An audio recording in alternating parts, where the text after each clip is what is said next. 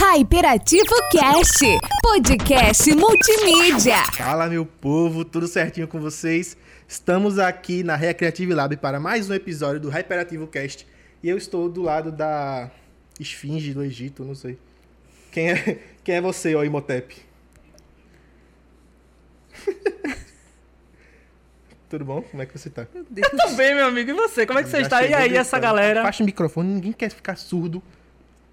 Pode continuar. E aí, essa galera, muito boa noite, tudo bem com vocês? Vocês vêm sempre aqui, sintam-se bem-vindos, entrem, peguem uma pipoquinha, peguem uma aguinha, peguem uma coisinha assim Pau, pra vocês e doce. comerem. Pau, caçal e doce, galetinho da viagem.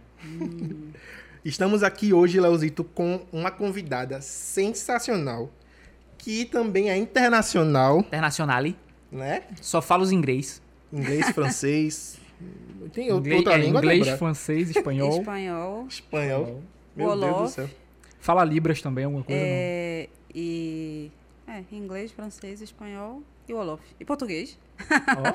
Ó. Orloff é a Acho que a, vodka. a- o menorzinho Não. assim é o português. É Wolof. É Ah, W-O-L-O-F. Ah. É a língua nacional mais falada no Senegal. Tem mais de 30, mas é a língua. Tem mais de 30 Que línguas faladas é- no Senegal. É, mais de Mas 30. são derivações do mesmo idioma Não, ou são diferentes. completamente diferentes? Porque o que é que acontece? Eh, O Senegal ele é povoado por várias etnias. Por- Enfim, a gente tem que voltar à questão colonial. A África foi dividida em, em países com os acordos dos colonizadores, mas esses- essas divisões não respeitaram o povoamento, né? A divisão étnica do país. Então, Então, no Senegal existem vários reinos, várias, várias etnias que moram em lugares diferentes e cada etnia tem a sua própria língua. Wakanda fala o quê? Eu nem sei, Vici, qual será a língua que eles usaram pra, pra... Será que no filme eles usaram a língua... Acho que eles devem ter Swahili usado deve ter coisa. sido, né? Eu não sei, eu teria que estudar um pouquinho. Eles, é, eles devem ter se baseado ou usado talvez 100% do Swahili. Que, Que, é seria uma língua a... falada mais, mais pro sul. Hum, É, entendi. por vários Mas tem, povos. tem alguma língua da África, assim, que seria tipo a. Não vou dizer a língua mãe, mas seria assim, o que é mais falado lá, fora o inglês, que eu acho que é um. Tem. O Swahili eu sei que é uma das línguas mais faladas lá. E eu vou ficar devendo o resto. É muita língua. É, porque Nossa, ela é realmente uma das mais importantes, faladas, falada em muitos países. É, mas eu sei mais do Senegal, porque a África ela é tão diversa, é tão grande, que fica até difícil a gente falar assim. Alguma como, coisa, né? É, como se fosse uma coisa só. É muito, muito diverso. E ó, já deu pra perceber deu que o nível né? do, do programa vai ser. Já deu a carteirada.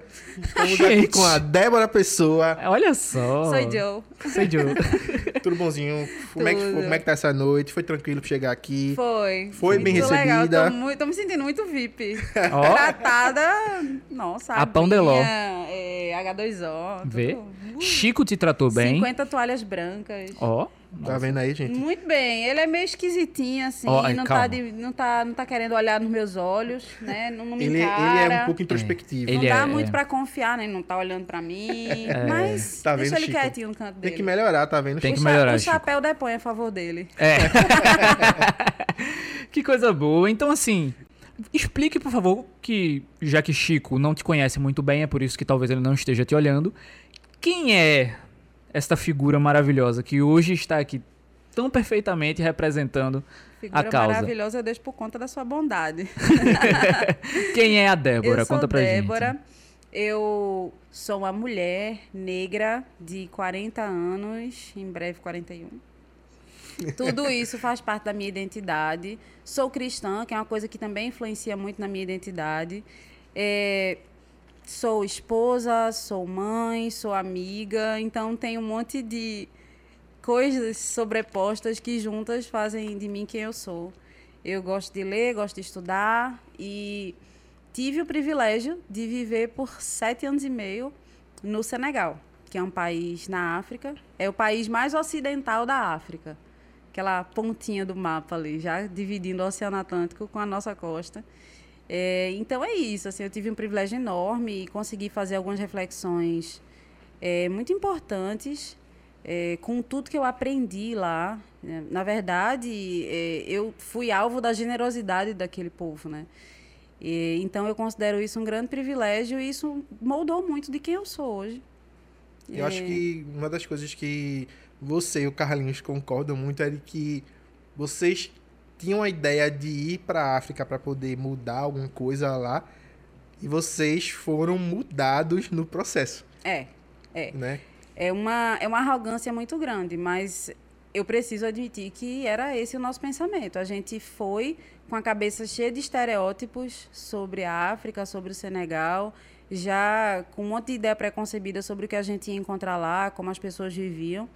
E foi muito legal, porque a gente levou um monte de cacetada que baixou a crista da gente, né? E fez a gente refletir um pouco mais sobre qual era o nosso papel, sobre quem eram aquelas pessoas. E que nem você falou, eu aprendi muito, muito, muito, muito mais do que ensinei. Caramba. E, eu, e aí, assim, não poderia ser diferente. Eu assumi o compromisso de ajudar outras pessoas a também se livrarem né, dos estereótipos, dessa mentalidade que permeia mesmo a sociedade da gente, que ainda é fruto do colonialismo. Sim. Então, eu não posso viver tudo que eu vivi e ficar calada e agir, seguir em frente como se não tivesse acontecido. Que foi uma experiência realmente que te marcou, mudou Demais. realmente, né? Demais, demais, demais, demais. Foi uma das experiências mais importantes da minha vida.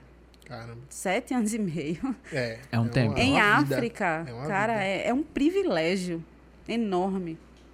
E é, para quem não sabe, a Débora é casada com o Carlinhos Senegal, que ele já veio aqui, né? Já tivemos um bate-papo muito massa com ele. Exato. A gente falou muito sobre o empreendedorismo que ele realizou juntamente com a Débora, braço direito ali colado, um em carne com ele, para, né, fazerem, vocês fizeram vários projetos, né? Começou como uma, uma salinha de estudo e foi evoluindo e hoje tem uma escola, que é o Instituto Docas, não é isso? Sim. E, velho, se vocês não viram o episódio, vocês podem ir aqui. Agora não, tá? Vocês velho, Depois. esperem um pouquinho. Agora não, gente. Espere um Espera pouquinho, espera terminar. terminar o papo, que seria muita falta de educação. Muito. Mamãe não ensinou vocês assim. Mas, Mas- assim que terminar esse Isso. episódio, a gente vai colocar lá o link do episódio de Carlinhos Senegal. Legal, quer faz Entendeu? crossover. É, faz o. É. Aí vocês vão entender. multiverso. Legal, boa, boa ideia. Legal. Uma, uma pergunta que eu tenho, Débora. Por que Débora Pessoa e não Débora Senegal também? Menino, é porque a minha vida toda eu usei esse nome. E aí eu fiquei com a impressão de que se eu mudasse, é, é, as pessoas não iam mais conseguir me achar, porque eu já tava, né, já tinha algumas pessoas que tinham meu contato e, e já me conheciam dessa forma. E, enfim, mas o meu coração é Senegal. Ah, É só uma questão prática mesmo, para conseguirem me achar. Mas me diz uma coisa, Débora. É, você começou a se identificar né, mais ativamente pela causa negra em si antes de ir para a África, antes de ir para o Senegal?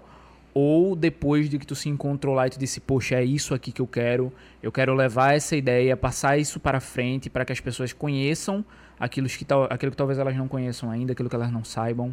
É, porque, tipo, tu falar um pouquinho assim, quando tu saiu daqui, tu deixou um cargo de gerência, né, gerência no Banco do Brasil. Sim. Caramba. Conta pra um gente pouquinho. Aquela vidinha de classe média, né? A gente se É. lasca trabalhar pra, pra no final de semana fingir que vive. É, Farrear, eu, né? eu fazia isso. Tá tudo bem, cara. tudo bem. Tá tudo bem. Tô, tô bem. Mas e aí, como é que, como é não que que foi? eu não trabalhe muito hoje em dia, desculpa. É, é diferente, porque eu sou feliz. Hoje a gente, a gente tem noção disso, Débora. Ah, cara, vocês são felizes, fala sério, vocês gostam disso aqui. Gosta. Assim, não gosto de Léo. É. dito. Eu também tem- não gosto de A Léo. gente tá junto porque criou o projeto junto, infelizmente. Também não gosto de Léo. Puxa vida. Mas Mas é assim, isso. como é, que, como é que foi esse processo de migrar um pouquinho da, da parte de gerência de um banco, deixar tudo isso e começar a seguir por esse viés mais ativista é, e também antropóloga, né? Que você fez um MBA recentemente. Como é que É. foi essa mudança, assim, eu não vou dizer drástica, mas é uma mudança muito radical de vida, né? É, quando você olha de onde eu saí e onde eu cheguei, é uma mudança muito drástica mesmo. A palavra é essa que você usou. Mas se você parar para olhar todo o processo, as coisas foram acontecendo muito sutilmente. Então, eu, é, eu costumo dizer, Deus ele faz as coisas na vida da gente, não é, não é de um jeito brusco, né? Ele sabe que a gente É. não aguenta as coisas assim de uma vez, aí ele foi me levando, foi me enrolando para um lado, para outro. Quando eu vi, eu tava no Senegal, tava já envolvida com tudo isso, eu falei, gente, como é que eu vim parar aqui? Foi meio que isso.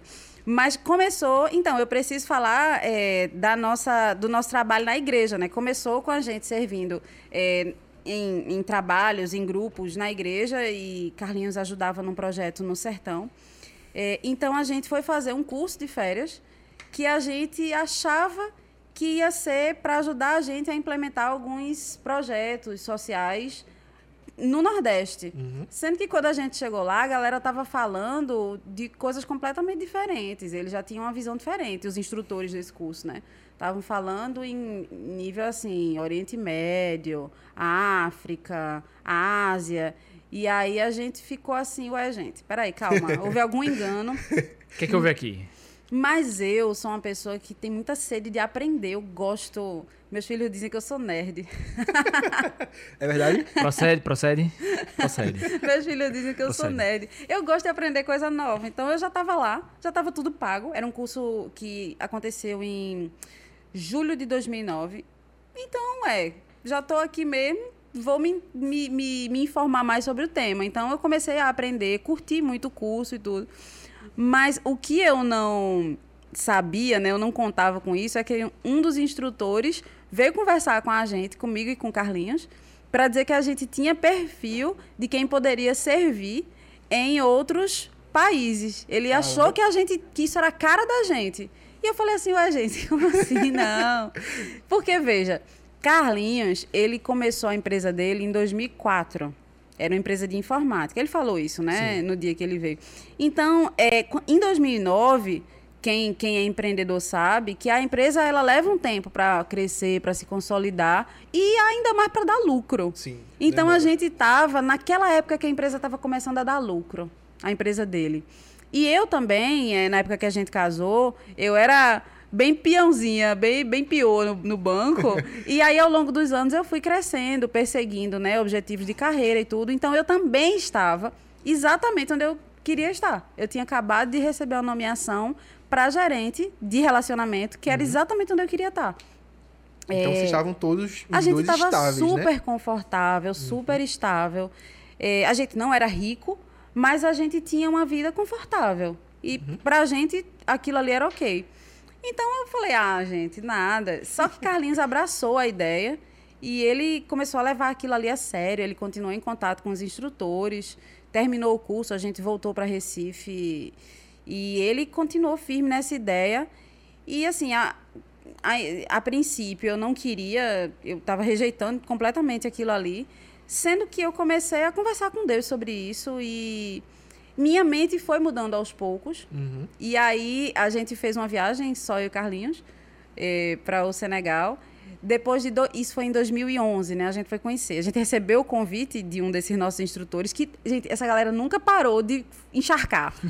nunca parou. Normal, eles continuaram em contato com a gente, conversando, Então, ele já- e ele já chamando. ele e já aí, sabia, ele gente? já sabia. O que, é que vocês acham? Eu falei, gente, que esses doidos estão atrás da gente. e aí convidaram para ir conhecer o Senegal sem compromisso. A gente foi. Só nós dois, né? Só eu e Carlinhos. Isso foi em janeiro de 2011. E aí, é, Carlinhos teve lá a confirmação de que ele queria é, trabalhar lá, servir lá, e eu ainda não queria. Então, em- a gente voltou, continuou a trabalhar. Então, em 2013, aí fui eu que tomei a decisão. Falei assim, bom, eu quero testar Deus, eu quero ver se é isso mesmo. Então, dessa vez a gente foi com os meninos. E quando a gente estava. Foi uma viagem bem legal. Foi em janeiro Mas foi, de. vocês não tinham ido viajar. Janeiro de mudar já, vocês só 2013. foram viajar dessa Nada, visitar, porque na minha cabeça era assim: não estou indo a trabalho, não estou indo para ficar, é uma viagem de férias, isso aqui é só lazer. Então, mas eu estava tentando entender realmente qual era o meu propósito, se era Senegal, se era Brasil. Eu estava nessa busca, né? É, então, quando a gente estava colocando as malas no carro para ir para o aeroporto, para voltar para o Brasil, a gente tinha passado um período lá que foi bem legal. A gente visitou a aldeia, a gente foi no shopping, a gente fez um pouco de tudo com os meninos.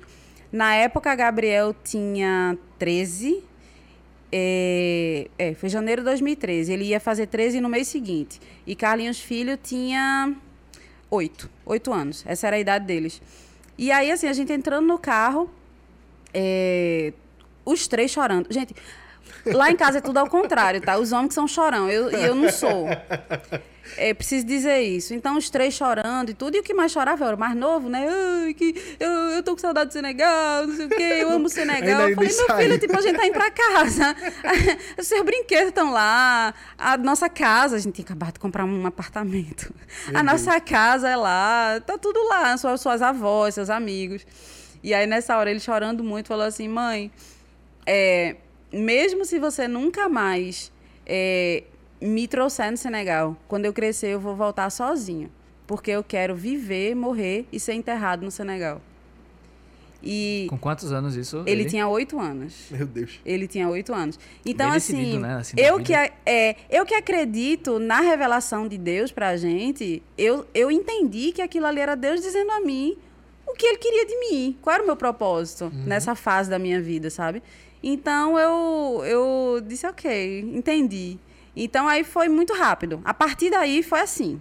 É, sabe como você liga o interruptor?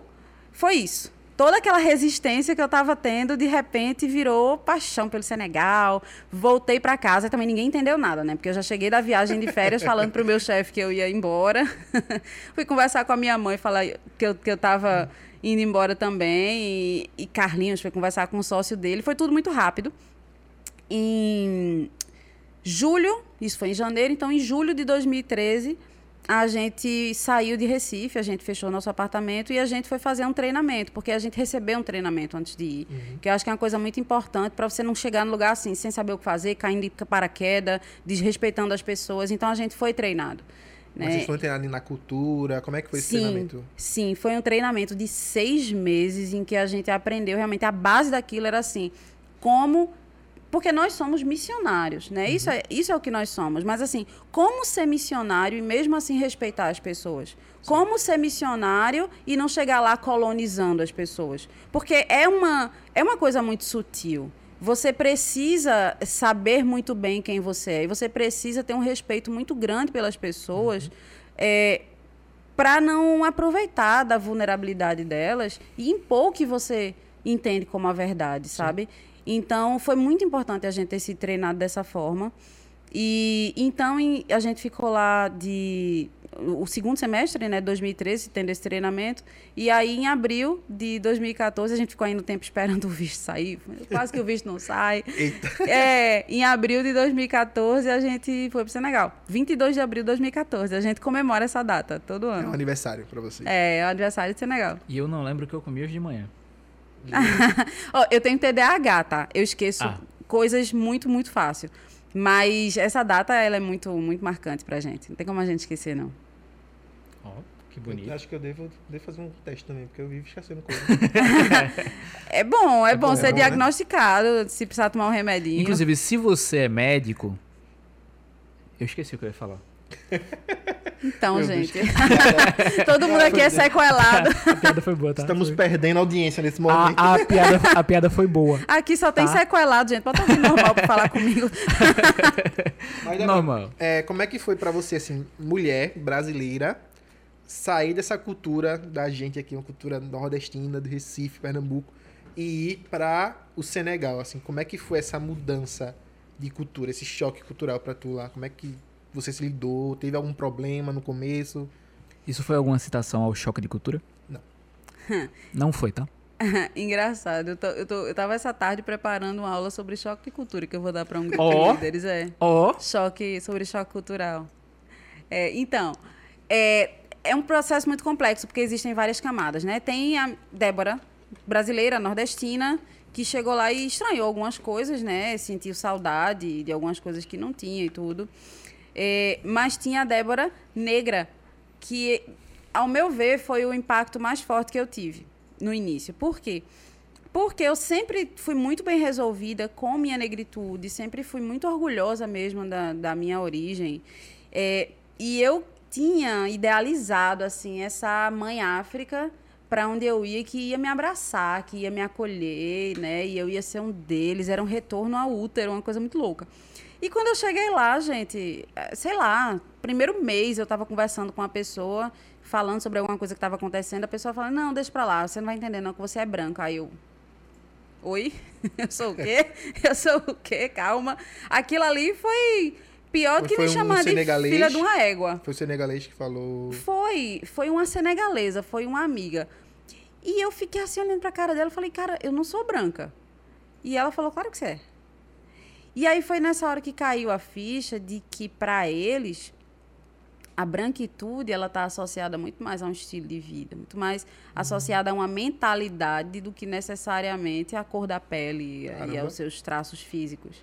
E então eu já estava contaminada com essa mentalidade Entendi. colonialista, ocidental e tudo. Então, eu tive que passar por um processo de purificação da minha mente para eu conseguir chegar ao ponto de ser considerada como um deles. Entendi. né? E levou tempo. Caramba. É. Interessante, porque assim, aqui no Brasil e aqui no, no, no Ocidente, isso é bem.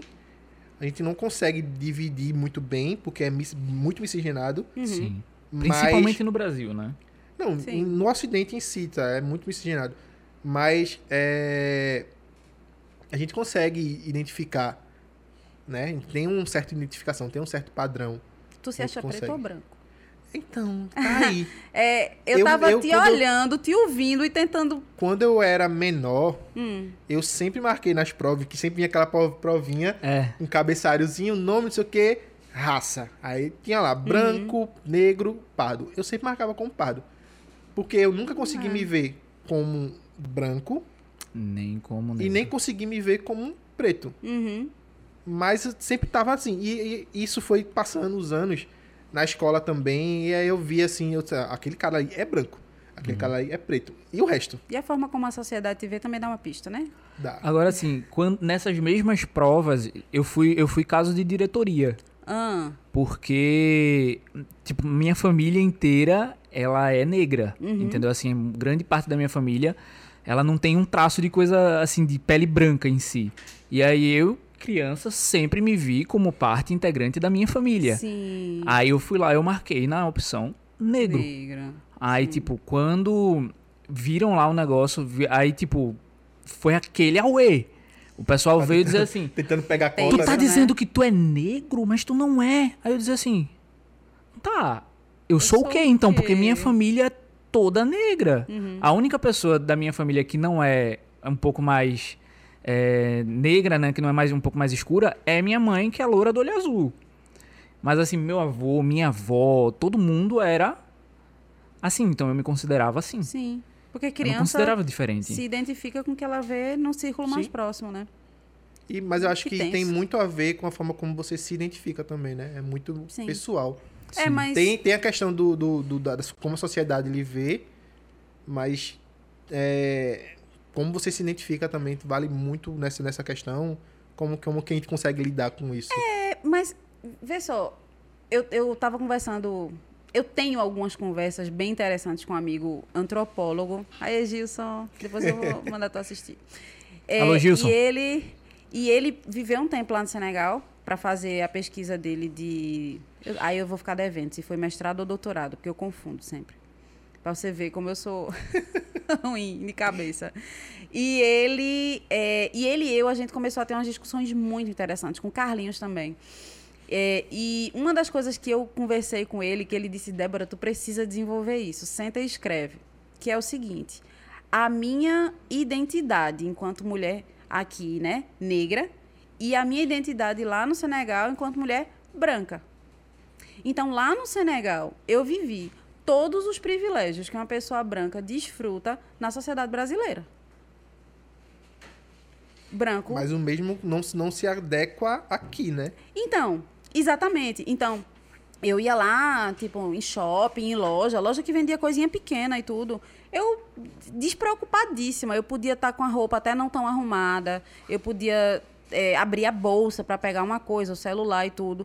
Ninguém desconfiava de mim, é, se- segurança nunca, nunca me seguiu, nunca tive problema nenhum Meus filhos também sempre foram muito bem tratados no nos lugares, inclusive é, quando a gente usava às vezes uma roupa mais velhinha durante o dia a dia, semana tá ali, vou ali e tal, nunca a gente teve esse problema. Sendo que eu cresci aqui no Brasil, minha mãe me ensinando que eu sempre tinha que ser a mais bonita, mais arrumada, para ninguém me confundir com a filha da empregada. E eu nasci numa família de classe média. Então, os, os círculos que eu frequentava não tinham negros, porque eram pessoas com poder aquisitivo. Não era um poder aquisitivo alto, mas ela era aquela galerinha ali bem de vida, que tem uma certa estabilidade financeira. E aí foi muito, muito, muito interessante, porque eu, eu vim passar férias no Brasil, se eu não me engano, em 2019, foi antes da pandemia, foi isso mesmo, 2019. E eu estava super despreocupada, eu tinha acabado de chegar no Brasil, fazia, sei lá, tipo dois dias. E eu fui nas Americanas comprar um negócio, e eu entrei e estava parando para olhar uns cremes ali, um negócio que eu gosto de olhar, e um segurança se materializou n- na É. minha frente, e ele não parou de me seguir o tempo inteiro. Foi nesse momento que eu me dei conta de que eu era negra e de que eu estava no Brasil. Eu tinha esquecido. Então, Por conta da, da, da- da vivência ali no Senegal. Exatamente, exatamente, porque eu tinha aprendido a ficar com a, com a guarda baixa. Sendo que quando eu cheguei aqui, eu fui lembrada com muita clareza de quem eu sou nessa sociedade. Então, é muito importante a gente saber, a gente saber se definir também com base em como a sociedade vê a gente, Sim. porque aqui todo mundo tem a sua caixinha, existe o que é esperado de você, existe o seu lugar, e se você fizer determinadas coisas, você Fora vai da ver como, caixinha, né? ops, Ó, volta pro lugar. né? lugar. Teu lugar. metido, neguinho metido, neguinha metida, é meio por aí. Teve Então, um dia ne- desses que eu também tava no shopping, e aí eu até mandei foto num grupo dos amigos meus, que tinha um cara que ele simplesmente parou do meu lado e ficou. Eu sentado assim no banco, que eu foi no- aqui perto, no Conde da Boa Vista. E aí eu andando, e aí teve um momento que eu entrei, eu entrei pelo Riachuelo, que tem uma entradinha lá. Entrei, subi. Quando eu me sentei assim um pouquinho, tava suado, tava, eu me sentei um pouquinho só pra dar uma descansadinha aqui no ar e fui mandar uma mensagem. Quando eu vi, o cara parou do meu lado, ficou. Eu peguei assim, tirei uma foto e mandei. Eu falei, rapaz, fazia um tempo que não acontecia e aconteceu. E tipo, não era que é, não é frequente, não era um negócio frequente. Tanto é que eu tinha até um papo com um amigo meu falando assim, eu não- não, não consigo ver o racismo que eu sofri, então eu não posso me considerar negro por conta disso. Porque para outros amigos meus era claro. A perseguição, o olhar, tinha isso Sim. muito claro, é porque, muito visível. porque também varia de acordo com a tonalidade da pele. Aí Sim. vamos às sutilezas É. do racismo no Brasil, né? E aí, Exato. naquele momento, tu era branca demais pra ser negra e negra demais pra ser branca. Vê que loucura. Doideira, Eu, né? eu preciso escrever sobre isso, E né? tem, e tem, e tem tenho até, tem até. Discussões dentro de grupos né, ativistas negros sobre isso. Tipo, Colorismo. é, colorismo, Sim. total. Não, você Faz não é negro, né? você não é tão negro assim. É. Não, peraí, calma. Qual é o, o, lim, o limiar Qual é o ali, Pantone, né? Pra, Pra ser eu de poder fato ter o assim. green card de, de Wakanda, como é que eu faço? Na pra... verdade, a medida disso é, são as microagressões que você vai sofrer no seu Isso, dia a dia. exato. Isso é que vai dizer o quão negro você é. É, de uma forma bem simplista, é isso. E aí a gente entra agora no. Vai começar essa parte do tema que a gente tava. É um dos temas principais dessa conversa, se não o principal. Acho que o que é principal. falando sobre a questão do racismo, né? O que seria o racismo, é, como que a gente lida na sociedade hoje em dia. E você, antropóloga, ativista, gente é mais do que capacitada para poder nos falar sobre isso. E para a gente começar, eu queria perguntar sobre, assim, na sua visão, porque é muito complexo, mas como é que foi, como é que começou essa questão do racismo? Foi com a parte da do, do colonialismo, como você falou, A ou já tinha algo não. antes? Acho que não. Eu, particularmente, acho que não. Acho que vem de antes disso. Mas tu, assim, acha, tu acha que vem de quando? porque assim, quando... Porque eu, eu tô te perguntando Sim. porque existem debates sobre Sim. isso. Eu acho que isso vai de, de- quando a gente para pra pensar, quando as pessoas elas se entendem enquanto raça. Então, o que é que é raça pra você? É, a raça pra mim é tipo, pô, cachorro, gato, entendeu? Humano. Uhum. Então, a partir do momento em que, é, na- dentro da história, né, a- analisando, tirando a opinião direto do meu chapéu, entendeu? Tirando a opinião Entendi. direto dentro do, do meu chapéu. É, quando eu me vejo como raça, é, o que é raça, né? É a raça oriental japonesa, é, tem o, o ocidental, sei lá, é, é mais índio, tipo, caucasiano, ou então, Sim. tipo, que não tem é, expressão do olhinho puxado, a cor da pele não é, é, tão escura por conta da melanina, Uhum. da necessidade do povo de se adaptar a determinada Acho situação. que é quando você vai começar a se reconhecer enquanto grupos, né? Quando vão se formar os agrupamentos. Certo, mas se eu for por grupo. Não, mas Débora tá aqui. aqui. Não, é- é- aí é dúvida, aí é dúvida da cabeça mesmo. Tipo, se eu for por grupo, o skatista é uma raça? Mas Mas a então, definição de raça. deixa, né? deixa só fazer. Eu preciso fazer uma pe- pequena correção aqui. Por favor. É, eu tenho uma pós em antropologia, Uhum. mas eu não posso ser considerada antropóloga. Hum. Eu fico muito triste com isso. Mas eu, mas eu vou. Mas por quê? Isso vai ser porque- res- vai resolvido. É, porque eu conversando, eu troco muita ideia. Eu tenho uma- eu, eu sou muito de humanas. Então eu tenho uma galerinha aí de ciências sociais com quem eu tô o tempo todo trocando ideia, né? E aí eu descobri, porque eu já me apresentei como antropóloga e eu fui corrigida com muito carinho, com muito amor. de verdade. É uma galera muito carinhosa. E é o seguinte, eu não tenho uma formação de como é que chama? De graduação em ciências sociais. Só quem tem graduação em ciências sociais, em antropologia, é que pode ser chamado de antropólogo. É, então, eu- minha, minha graduação é em secretariado. eu fiz na época do banco, que é basicamente um curso de administração sem cálculo. Nossa, ó, você que tá procurando Sim. É a secretariado. administração da galera que não pode ter cálculo de jeito nenhum. Eu sou uma dessas pessoas, então. E, aí tu foi depois- gerente de banco. Pois é, né? Mas eu era gerente de relacionamento. Ah, então- Ah, tá muito então, bom. muito bom. a- o que era exigido de mim era muito mais a capacidade de relacionamento interpessoal. E nisso eu sou boa, eu gostava dos clientes, Uhum. eles me conheciam pelo nome, ligavam no aniversário, então era uma delícia o relacionamento com eles. Mas se fosse para fazer conta, meu Deus do céu. Mas tinha as ferramentas lá, Ah, tudo acho que prontinho. todo mundo, aqui, Acontece, todo mundo aqui neste ambiente é de humanas, então tá, tá- É. todo mundo tá igual. Mas então, sobre esse questionamento, que é uma reflexão que muita gente faz, né? Quando começou e tal, eu perguntei a um amigo também muito querido de humanas, um senegalês. O cara é muito fera, chamado Gananjai. Ele hoje, ele hoje mora em Boston, tá fazendo doutorado, PhD. O cara é, gente, o cara é o que tem mais inteligente tampa de e ele é esse. E eu tenho o privilégio desse cara ser meu amigo. Não sei como é que ele, que ele quis conversa comigo, mas é isso. E aí eu bebo da fonte, né? E o que ele me explicou foi que é, o, que se, o que se entende como a origem do, do, do racismo foi na época das invasões coloniais europeias. Porque até então, as pessoas eram muito conscientes das diferenças. Né? A gente vai estudar a história, a gente vê que muito antes disso existiam guerras entre povos e, e uns ganhavam, outros perdiam. Tinha lá os núbios, que eram da África, os próprios egípcios. egípcios.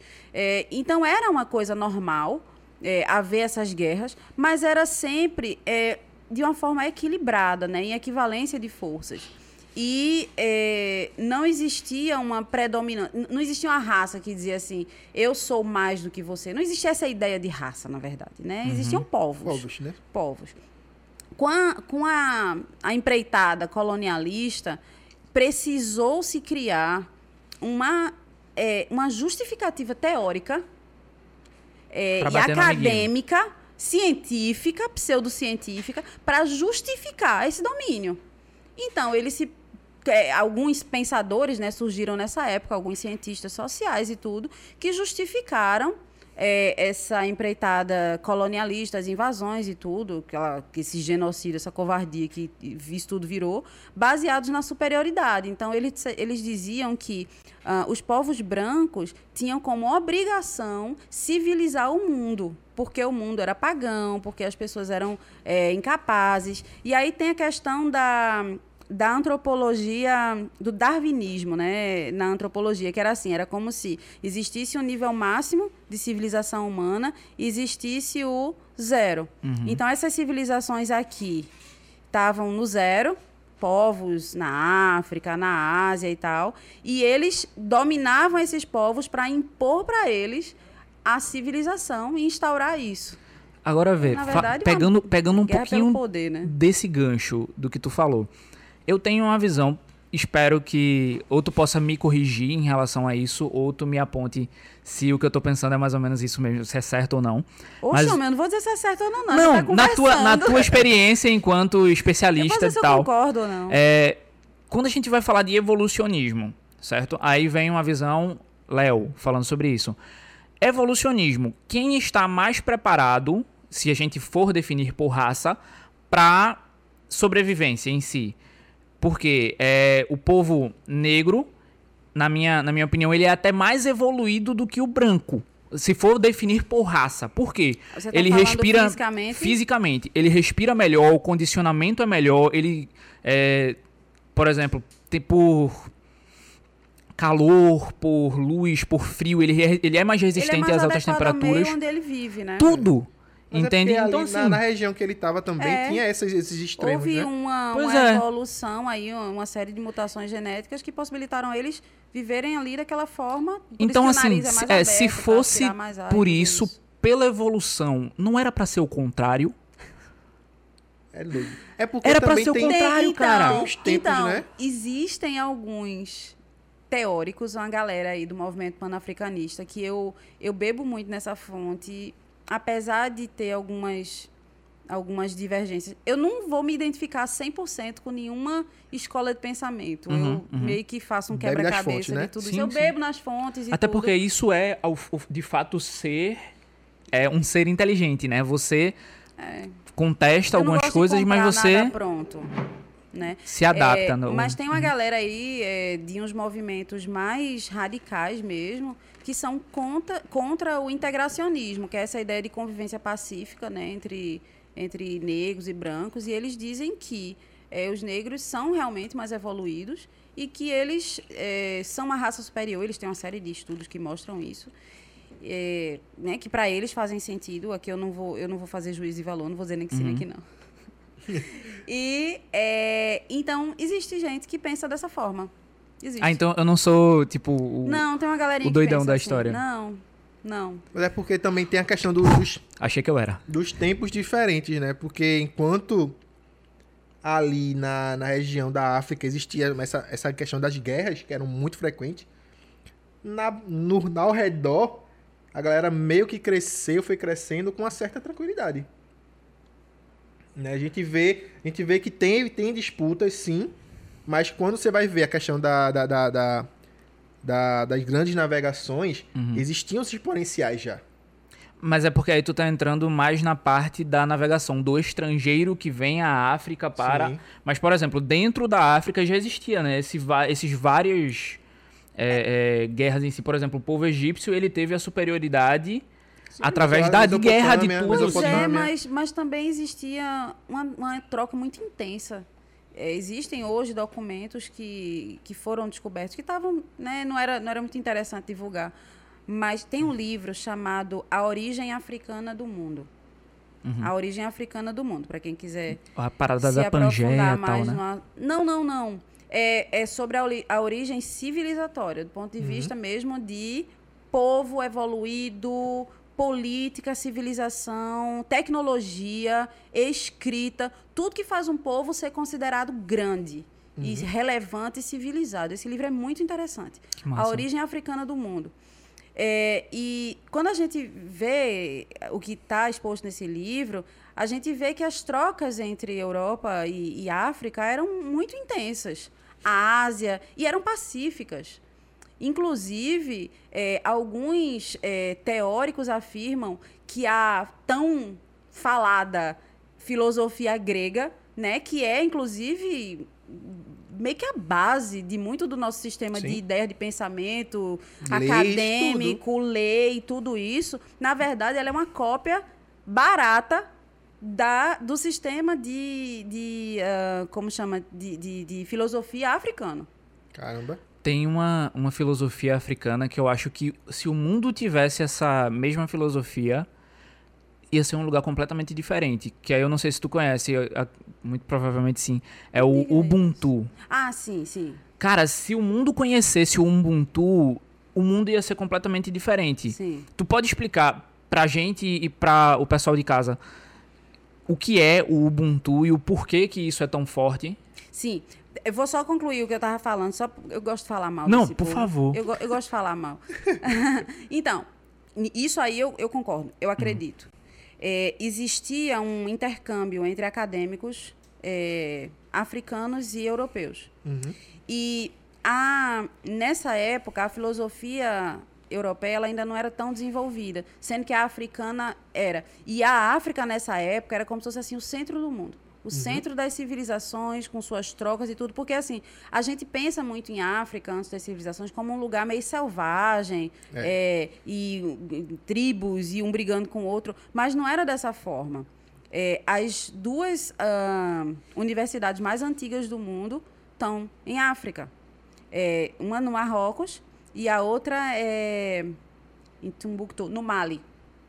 São as duas universidades mais antigas, então com bibliotecas. A, a gente já ouviu falar da Biblioteca de Alexandria. Sim. Então, a África era um centro de saber para onde o mundo inteiro convergia, inclusive a Europa.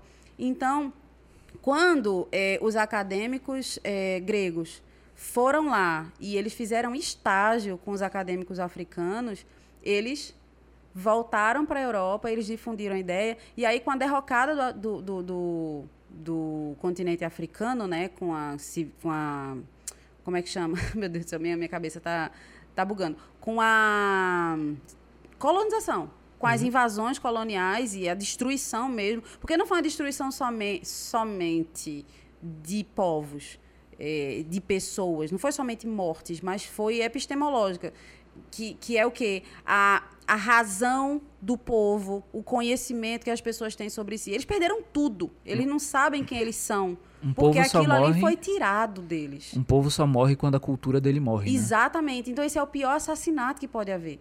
Então, quando isso aconteceu, então ficou a narrativa da filosofia grega aí, dos grandes. Mas quando você vai ver, existem hoje já é, escavações e documentos mesmo que provam que muito antes a África já estava avançada nesses quesitos. E aí, voltando ao Ubuntu, é, que é o seguinte: é, significa sou porque somos. Então, é, eu sou porque somos. Então, essa filosofia, ela eu posso até generalizar. É, Eu posso dizer, porque tem, eu eu tenho um pouco de dificuldade para generalizar coisas sobre a África, mas essa eu posso generalizar, porque essa visão ela é realmente bem típica do continente africano de uma forma geral.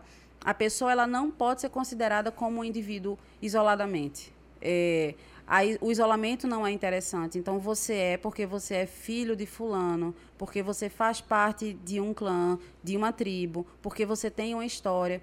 Então é, a gente tem na África os griots, que são o equivalente aos historiadores, né? Então eles podem recitar aí por horas a, a árvore genealógica para você saber exatamente qual é a sua origem, porque isso para eles é muito importante. Caramba. É muito, muito importante. Então, uma Eles são pessoa... muito coletivistas também, né? Isso, exatamente. Então, até o prato, né? A gente come no prato todo mundo junto, você não come no prato individual. Então, isso marca muito a forma de viver, a forma de pensar africana, porque o indivíduo ele nunca vai tomar uma decisão baseada somente no que ele quer. Ele No precisa... melhor pra mim, né? Não, não. É sempre não. o coletivo. É sempre o coletivo. Tem, tem um Tudo. vídeo. Casamento, profissão, desculpa. Não, por favor. Mas era isso. É, tem, tem um vídeo que, depois que eu vi esse vídeo, a, a minha forma de pensar mundo, ela foi diferente. Que foi, é, um, acho que um jovem cristão explicando o que era o, o, o Ubuntu, entendeu? E ele dizendo assim que teve um antropologista que foi até uma tribo, né? E aí ele quis fazer uma brincadeira com aquela tribo. E aí ele foi lá e disse assim, botou uma caixinha de doces em uma árvore. E aí ele botou todas as crianças alinhadas, uma do lado da outra. E aí ele falou lá, ó, quem chegar primeiro ganha os doces. Aí todas as crianças, quando ele deu a largada, foram lá, seguraram as mãos e foram todas juntas até a caixa dos doces. Pegaram as caixas dos doces e ficaram felizes com os doces. Então, quando ele ficou embasbacado com aquilo, querendo saber o que é que tava rolando, tal, porque aí ele, uma das crianças viu, percebeu que ele tava daquele jeito, que ele ficou sem entender o que era, e ele e a criança disse: "Ubuntu, tio. Eu não posso ser feliz se os outros estão tristes. Sim. Então somos todos felizes porque estamos juntos, porque somos um só. Massa. Ubuntu. E depois disso, tipo, a minha forma de ver o mundo mudou. Sim. com um vídeo. A minha forma de ver o mundo mudou é, de uma, com uma história muito parecida com a tua, só que, só que aconteceu comigo de verdade. Fazia pouco tempo que eu tinha chegado lá no Senegal e é, lá na igreja, né, que a gente começou a frequentar, tinha um posto de saúde e a esposa do pastor, ela trabalhava lá como enfermeira. E tinha uma equipe e tudo. E um dia eu estava conversando com ela ali no cantinho e eu disse assim, ela disse assim, não, eu tô, eu tô com fome. Aí eu disse, por quê? Ela, ah, porque porque eu não, eu não trouxe almoço. Eu disse, oxe, mulher, traz uma. Faz, prepara em casa do almoço que você preparar em casa do dia, você guarda pro dia seguinte, põe numa vasilhinha. Tipo, a velha tapoé, né? eu falei pra ela, ué, leva numa vasilhinha, você come no dia seguinte. Aí ela, ela ficou assim olhando pra minha cara, como se eu tivesse falado a maior besteira do mundo. Ela, meu Deus, como é que eu vou responder essa retardada? Ela ficou um tempo olhando pra mim sem acreditar. Como eu era, mas eu não estava entendendo ainda. Ela disse assim: como é que eu vou trazer uma vasilha individual se na equipe tem outras pessoas? Por que, que eu faria isso?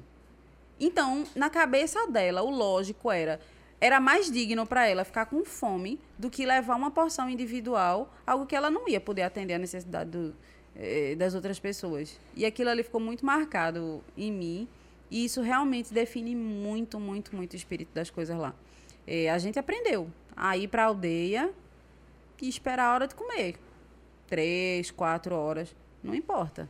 No início a gente pensava em levar uma barrinha de cereal com a nossa cabeça de, de ocidental, eh, justamente por isso que me chamaram de branca, né? Porque é a minha mentalidade. É, mas depois eu fui entendendo que não, que estava todo mundo sujeito às mesmas condições. Sim. Então, por quê? É uma forma de você mostrar que você é melhor do que os outros. Eu saio ali no cantinho, vou, quer dizer, todo mundo ali está no mesmo barco. Inclusive, o nome Senegal vem eh, de uma corruptela, de uma, de uma frase que é, de uma expressão, na verdade, que é sunugal. Sunugal significa nossa. eh, aquele barquinho pequenininho que os pescadores usam Tipo uma é nossa jangada. jangada. Isso, nossa jangada, que é um barco bem típico lá que eles usam para pescar. Que vem justamente dessa, dessa ideia de que a gente tá todo mundo junto no mesmo barco. Então, o Senegal, o país Senegal, é isso, um monte de gente junto no mesmo barco e o que um faz repercute na vida dos outros. Imagina se o mundo você- fosse assim. Nem me fale. Essa acho que é a solução. Pronto, encontramos a solução, É, pessoal. pessoal, Acabou vamos. Agora, gente, pronto, acabou. Mas e, e por que que é, o eu mesquinho, sabe, quer o meu espaço, as minhas coisas, o meu, sabe, não é, ah, não, vamos transformar o mundo num completo lugar socialista e dá, dá, dá. mas tipo, se eu tenho, por que que o, que o meu irmão, que é sangue do meu sangue, que é carne da minha carne, por... irmão, não. por- A gente é primo só. que cara chato, velho. por que que ele tem que sofrer algo que posso, eu posso ter pra ajudar? Entende? Sei, porque a, a- a nossa gente- povoação, a nossa Foi assim. cultura foi assim. Foi a hegemonia europeia. É, influência europeia. Muito É. obrigada, Europa. Pro- perto disso, eu me sinto pequeno demais, É, obrigada, Europa. sabe? Tipo. Só, Pe- sobrou, só sobrou o lixo. né? a gente podia ter alguma coisa de bom, mas só sobrou Podia. o lixo. E É aí, uma você mentalidade estava muito mesquinha. falando um pouquinho antes sobre essa questão da. De, com a colonização, foi se perdendo muita coisa, muita história. Né? Inclusive, tem pessoas e povos que realmente acabaram, né? Sim. infelizmente. E há muita gente aqui não consegue resgatar a ancestralidade, apesar da gente carregar. E o Brasil viver muito disso. A gente vê o samba, o pagode, é, tem tantas outras coisas que foram importadas da África, mas assim, muita coisa se perdeu. A gente não consegue resgatar essa linhagem. Como você falou, que lá no Senegal consigo recitar a minha árvore Por genealógica. horas e horas e horas. Caramba, imagina se, eu- Eu- se, é- eu- se você pudesse encontrar. Encontrar não, mas se você pudesse assim saber qual era a sua origem realmente, tá ligado? Sim. Eu acho, eu acho que além de, tipo, eu sou filho. É porque, tipo, até biblicamente, né? Mateus capítulo 1. É Sim. tipo a árvore genealógica. isso é, isso é muito, muito, muito característico da cultura africana. Mas eu acho que além da, tipo, da pessoa, do nome da pessoa, é a representação da pessoa, né? Isso, então, tipo, É se hoje, eu, é, se hoje eu sou é, eu, é porque antes a minha mãe foi ela, é porque minha mãe era professora e a mãe dela tava no, no- tava lá nos tijolos, tá ligado? E tipo, e a- o pai da, o pai dela foi isso, então tipo, a história que me trouxe até aqui, Sim. entendeu? Não é isso? Sim. E, por exemplo, eu comentei com vocês que eu sou é, uma negra de classe média. Essa poderia ser uma informação muito, né? Um, de- um pequeno detalhe que poderia passar batido, mas eu já fiz altas reflexões pensando nisso. Assim, caramba, o quanto as pessoas que vieram antes de mim se sacrificaram, porque não é coisa comum. Sim. Eu fui uma criança nos anos 80 que eu tinha uma casa confortável, brinquedo, eh, estudava em escola boa. E, e- e na minha época, principalmente, não era realmente comum. Eu geralmente era a única negra dos lugares que eu frequentava. Sim. E agora, assim, já mais velha, eu consigo dizer assim: meu Deus, eu preciso viver uma vida que honre quem se sacrificou para que eu pudesse viver a vida que eu vivi, para que eu pudesse ter acesso às facilidades que eu tive. É, e, e me tornar quem eu sou hoje. Então, é, é- é uma coisa que não tem como dissociar. Eu sou essa pessoa, mas eu carrego em mim, assim, todo. todo é como se eu sentisse que atrás de mim estão todas as pessoas que vieram antes de mim que lutaram para ser quem eu sou, sabe? Não tem como você sair disso. E, tipo, isso faz parte. Você acha que isso é influência também da questão do racismo estrutural? Porque a gente vive e muitas vezes a gente não se dá conta do que está acontecendo ao nosso redor, né? Como você falou, tipo, você se deu conta hoje e você sabe que tem que honrar aqueles que vieram antes, que sofreram. Mas tem muita gente que ainda dorme no sono tranquilo, sem pensar nisso. Tipo, você poderia hoje não, tá, não ter essa vida que você tem. Você poderia não existir. Se um ancestral seu ali tivesse morrido, você poderia não ter nascido. Só isso. Então, Sim. A galera que tá hoje realmente é da resistência, a galera que resistiu e que tá aí até hoje, resistindo e continua essa luta, né? É, mas assim, eu não culpo quem, quem prefere olhar para o outro lado, sabe? Lógico, que me irrita. Às vezes eu digo, meu Deus, acorda a pessoa. Mas eu não culpo, porque é doloroso. Não é fácil você abraçar é, esse caminho de você criticar, de você pensar, de você procurar entender melhor as coisas. É como eu e Carlinhos, a gente brinca, é um caminho sem volta. Porque às vezes a gente tá em algum lugar e a gente ouve uma determinada fala problemática e às vezes é uma situação assim que não tem como a gente intervir, não tem como a gente falar nada. E a, a gente sente a segura, dor, né? Se sabe? segura. A gente sente a dor e a gente olha um pro outro assim e faz. "Ih", Sabe quando a gente- Então, assim, é. Você nunca mais consegue ficar de boa. Você nunca mais vai ter aquela inocência do olhar para as situações. a- Você sempre vai estar com a guarda levantada. Não tem como. Então, é realmente um caminho que precisa ser tomado com reflexão. É, se você realmente quer, É doloroso, é cansativo. Eu não. Né, você, não- você não quer ficar falando dessas coisas o tempo todo. Que nem aquela frase de Morgan Freeman que o bichinho já se retratou, mas o povo continua usando. Não, é só parar de falar do racismo que ele acaba. Pra que ficar falando disso? Branco é branco, preto é preto e ok, somos todos irmãos, tá tudo certo. Antes fosse. Eu queria muito que fosse. é. Mas enquanto não for, a gente precisa continuar falando. Esse é o problema, sabe? E isso vai muito de encontro com, por exemplo, o que teve uma fala do, do DG, do Big Brother, que gente tava falando um pouquinho antes, que ele falou assim, irmão, eu não quero continuar te explicando, velho. É, pô, é cansativo. Eu não quero te educar, velho. Ah, pelo amor de Deus, eu aprendi. Como foi que eu tu aprendi? um caba velho, ele falou assim mesmo, tu um caba velho, caba velho, mulher véia, e ainda tenho que falar o que é racismo, É. ainda tenho que falar, tipo, bicho, essa tua fala é problemática. Sim. falar do cabelo, falar disso, falar daquilo, sabe? É muito cansativo explicar. Eu e vi esse viver isso. recorte e vibrei. Eu adorei, porque, cara, lavou a alma de muita gente que tem se dedicado Ao a vivo, isso, né? sabe? Ainda. É, Ao vivo ainda. Ao vivaço. Adorei, adorei. Agora assim, me surgiu uma, uma dúvida. É, quando a gente fala, por exemplo, disso, por exemplo, quando eu olho pra uma mulher negra e eu vejo o cabelo afro, por exemplo, que nem Paulinha. Paulinha é maravilhosa, linda. É, que tem que usa o cabelo black, sabe? E eu vejo aquilo bonito, sabe? Nossa, que pessoa empoderada, tal. E aí eu vejo, por exemplo, uma menina branca também usando o black. Aí tem muita gente que fala, por exemplo, de apropriação cultural, tal.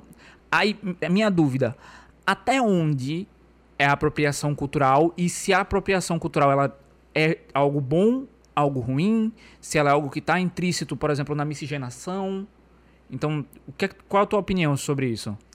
É, tem uma galera mais radical e, mais uma vez, gente, quando eu digo radical, não estou fazendo juízo de valor. Só estou falando que esse é um caminho que algumas pessoas escolheram seguir Sim. e super entendo.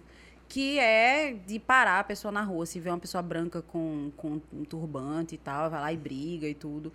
É, eu, particularmente, escolho não seguir esse caminho. Porque eu acho que a gente precisa conversar sobre, a gente precisa ser didático. Claro que tem hora que cansa, mas esse é um tema polêmico. Então, a gente é, é um tema que eu acho que vale a pena a gente debater. É, então, o problema da, da apropriação cultural, deixa eu tentar colocar isso de uma forma bem simples, assim, é quando ela invisibiliza pessoas que usam determinados símbolos, principalmente é, é, coisas externas, né, exteriores, é, invisibiliza essas pessoas e traz o, o bom para os brancos. Então, vamos lá, dread. O negro, o primeiro, o dread, ele é um símbolo de resistência. Quando você vai estudar a história do movimento Rastafari e tudo, cara, o dread é um símbolo de poder, de resistência. Tem toda uma, uma, uma, uma simbologia mesmo de combate político. Aquilo ali, quem usava dread naquela época ali, eh, da resistência, Jamaica e tudo, Cara, essas pessoas pagavam preço, às vezes, com a própria vida. Então, o dread é um símbolo de resistência. E até hoje está associado à marginalidade. Sim. Então, é, você pega e vê um branco de dread. Qual é o problema do branco estar usando dread? É proibido, Débora? Claro que não. Eu não, eu não sou Não juiz lei, do né? cabelo de ninguém, pelo amor de Deus. Mas eu acho problemático se essa pessoa não entende que para ela é muito fácil. Sendo que para um negro, aquilo ali vai fazer a diferença entre a pessoa conseguir ser aceita numa entrevista de emprego ou não, ser seguida pela polícia ou não, ser, às vezes, vítima de violência policial ou não. Então, é, quem acha legal usar pelos motivos estéticos, porque realmente tem um monte de coisa bonita, né? Turbante, é, certos penteados, tranças e etc. É, quem decide usar sendo branco precisa, no mínimo. Compreender que aquilo ali é símbolo de luta. E que aquilo ali, se é um negro usando, está associado à marginalidade. Se essa pessoa não entende isso, ela está sendo muito, muito babaca e muito alienada. Então, eu acho, minha opinião, tá? Que uma pessoa branca, estudando tudo isso, lendo tudo isso, tendo toda essa boa vontade, ela vai acabar concluindo sozinha que é melhor ela não usar e deixar isso para quem está usando aquilo ali como um símbolo de resistência. Minha opinião. Agora, se a pessoa quiser usar, livre, né? A gente tá num país livre, ok. Eu não vou brigar, não vou virar inimiga, não. Eu só vou dizer. É. Foi triste. É, É, foi triste. Tá se entendendo? Uhum. Então, é, muito, é muito sobre isso. não assim. é agressividade. Não é com agressividade que a gente vai resolver. É muito, é muito sobre isso também, porque eu já tive várias conversas dessas com amigos próximos, assim. Porque, como você falou, a partir do momento que eu parei de virar a cara pro outro lado para não ver o que acontecia, eu entrei de cabeça. E aí é um caminho realmente sem volta. Então eu passei a ler muito sobre, passei a conversar muito com pessoas que são do movimento. E aí tem a questão do black. O black, pra galera que não sabe, principalmente nos Estados Unidos, era um símbolo de resistência. Sim. Um negro com cabelo, black power, andando Anos na rua, 60, 70, cara. era motivo de apanhar, de ser espancado, de ser morto. Sim. Então o movimento Black Panther, o movimento negro naquela época, eles usavam isso como símbolo, velho. Tem até um filme muito bom que eu recomendo, que é Infiltrado na Clã. Esse filme é A gente sensacional, um dia desse. é maravilhoso e fala também muito sobre isso. É um policial que é negro, vivendo numa sociedade ali que era nessa época mais ou menos Eles né? têm acabado de, de ter a, a questão dos direitos civis. Isso, tinha mas acabado ainda de tinha acontecer. muito reflexo na sociedade. E aí Até ele usa um, um black, tá? Ele é um policial negro de black. Aham. Então, tipo, é o símbolo que isso traz, né? E é muito pesado você é, inviabilizar. Não inviabilizar, mas tipo, vou usar como enfeite de cabelo. Aham. Pra quem tá dentro do movimento, pra quem lê, pra quem entende, fala, caramba, bicho, não é de bom tom. Eu acho que a palavra É. certa é isso. Perfeito. Muita Não é de bom elegância, é, isso tom. mesmo. É- você tá fazendo pouco da dor do outro, É. sabe? Então, assim. Mesmo que seja, eu sei que tem, sim, assim, tem muita gente que não tem acesso, não, não é que tem acesso, mas não pesquisa sobre, né? Tem é muita porque gente que acesso, pelo amor de Deus. É, acesso, gente, hoje em dia, meu Deus do céu. É, todo Mas mundo assim, tem. muita gente que vira a cara, realmente. Não quer saber, não pesquisa sobre e usa. E essas pessoas que são desavisadas, né, que não sabem o que é aquilo, eu, eu, eu particularmente, Marcos, chato pra caramba, eu chego e falo, ó, vê, vê só, vê isso aqui, mostra alguns links, alguns vídeos, vê, vê, entende, entendeu agora, vai continuar usando, aí é por sua conta e risco. Não é falando em risco, mas assim, você... é, falar é em sua- risco, tu um cabo desse tamanho, a pessoa vai ficar com É. medo. Isso é uma ameaça? Não, mas é, é, E- tipo, e quando- é e você quando- saber que aquilo ali tem algo maior por trás e não ligar, tá ligado? Sim. E quando ele não concorda com uma parada, é. Ele é cresce. ele, ele. Ah, tá ligado? Meu Tipo, o grão Eu mesmo sou, pra. Eu não sou agressivo, eu não sou agressivo. Não, não é agressivo, não. E aí? E aí? Ele- Tá mas ele bota a Bicho é- banca. Aí bota a banca, Não, bicho. é- mentira, bicho é- mentira, mentira, pessoal. Bicho é mesmo. Ou, ou ele muda a opinião do cara no medo, tá ligado? Ou ele muda assim com. Ó, e lê essa merda aqui. É, com conhecimento, mas Bicho assim. com carinho. É, ba- é batendo com a Bíblia, tá ligado? Pá, pá. Que onda. É ele mesmo. Mas assim, é, é, tem muitos, muitas coisas que caracterizam movimentos, né? Então tem muitas coisas que caracterizam lutas. Aí entra, por exemplo, a pergunta que eu ia fazer. Se alguém que foi, que é uma pessoa branca, caucasiana branca, ela lê sobre tudo isso, ela lê sobre o dread, ela vê o movimento, ela entende o que foi a dor das pessoas e ela escolhe lutar por aquela causa, mesmo que ela não tenha lugar de fala naquele momento. Se ela escolhe lutar por aquela causa, ela não necessariamente precisa usar a parada, mas só por ir e por, é, por exemplo, ver alguém dando uma opinião escrota da, da ideia e ela ir lá e refutar, dizer, ó, não é por aí. Ela também já tá entrando naquela luta, ela tá tomando Sim, um tá sendo partido. aliado, né? É, se você, é que nem Marcos falou, se você vê algo, né, e você escolhe virar a cara para aquilo como se aquilo fosse normal, você já escolheu um lado, Sim, né? Você já tá do lado do opressor também. sim. Então, só do fato que- de você se educar, de entender sobre aquilo e de não disseminar aquela palavra e de quando vê alguém disseminando aquela, aquela atitude ou aquela palavra, você dizer, ó, ó, ó, calma, não é por aí. Você também já tá fazendo parte da luta. Não precisa necessariamente você usar o símbolo, usar. Sim, É, e acho é- que assim, isso ia entrar. Desculpa, Débora. Não, isso ia vai lá. entrar numa pergunta que a gente tinha até feito um pouco antes, que era no sentido de tipo, o que é que pessoas brancas precisam fazer para combater o racismo, sabe? Sim. Como é que essas pessoas devem se posicionar? Ela já deu alguns exemplos, né? Falar, intervir, dizer não, não é por aí. Mas, tipo, como é que é essa, essa luta no lado da pessoa branca, enquanto Sim. defensora? Então, é, eu achei muito interessante o que ele disse, né? Sobre a pessoa ouvir algo e confrontar. Porque se você parar pra pensar, é difícil você con- confrontar seus pares. Uhum. Você confrontar sua galerinha, seus, seus iguais.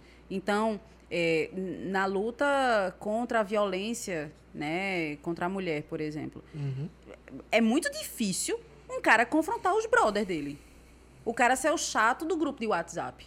Quando chega aí uma, uma piada machista, quando alguém solta uma corrida de mulher pelada. É difícil. Vocês que são homens, vocês sabem disso. Então, é, com, com os brancos, a gente precisa entender que é o mesmo princípio. O branco, se ele quer ser um aliado, em primeiro lugar, ele precisa reconhecer o lugar dele de privilégio Sim. né? Ah, eu não nasci, eu não tenho culpa, é, foram meus antepassados, que história é essa de dívida histórica? Meu irmão, é o seguinte, você não escolheu nascer branco, eu não estou dizendo que você está errado em ser branco, é, né? Ninguém escolhe.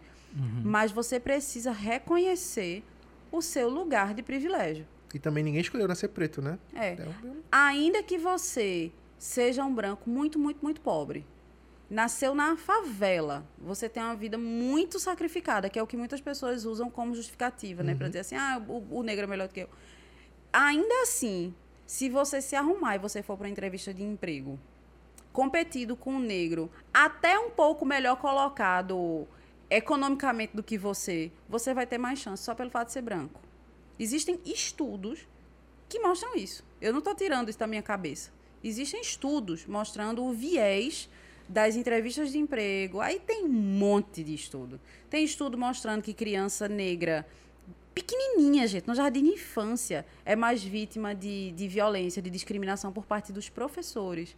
Que os professores são mais propensos a pegar no colo e dar carinho para crianças eh, brancas, porque elas acham que os negros estão fazendo manha, porque vem daquela noção de eh, superioridade física negra. Então, o negro é mais resistente à dor. Então, se uma criança negra cai e se machuca, Levanta, o levanta. professor tende a deixar para lá e mandar levantar. Se é um branco, tem aquela ideia angelical, do fofinho, do frágil. Por isso também mulheres negras são mais vítimas de violência obstétrica.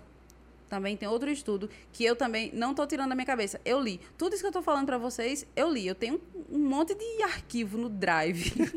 um monte de No, tese. no Drive, no não, Drive não, no nuvem. Drive mesmo, que eu faço questão de ler para Assim, eu não gosto de tirar as coisas da minha cabeça, sabe? Eu gosto de falar sabendo do que eu tô falando. Então, é, em primeiro lugar, o branco, ele precisa saber que ele nasceu privilegiado só pelo fato de ser branco. Ele precisa reconhecer isso.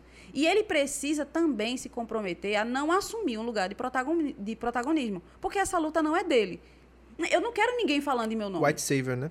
Exatamente. White savior, vamos desenvolver mais isso. Significa o salvador branco, que é a tendência que muitas pessoas brancas têm de pegar uma causa e abraçar e tirar o protagonismo das pessoas que estão precisando falar, que estão precisando ser ouvidas. Então ele, ele se nomeia embaixador de uma causa e ele começa a falar sobre aquilo ali Eu e vi- tipo, poxa vida, invi- invisibiliza os Eu outros, vi um, sabe? um estudo recente falando sobre questão de canais no YouTube, né?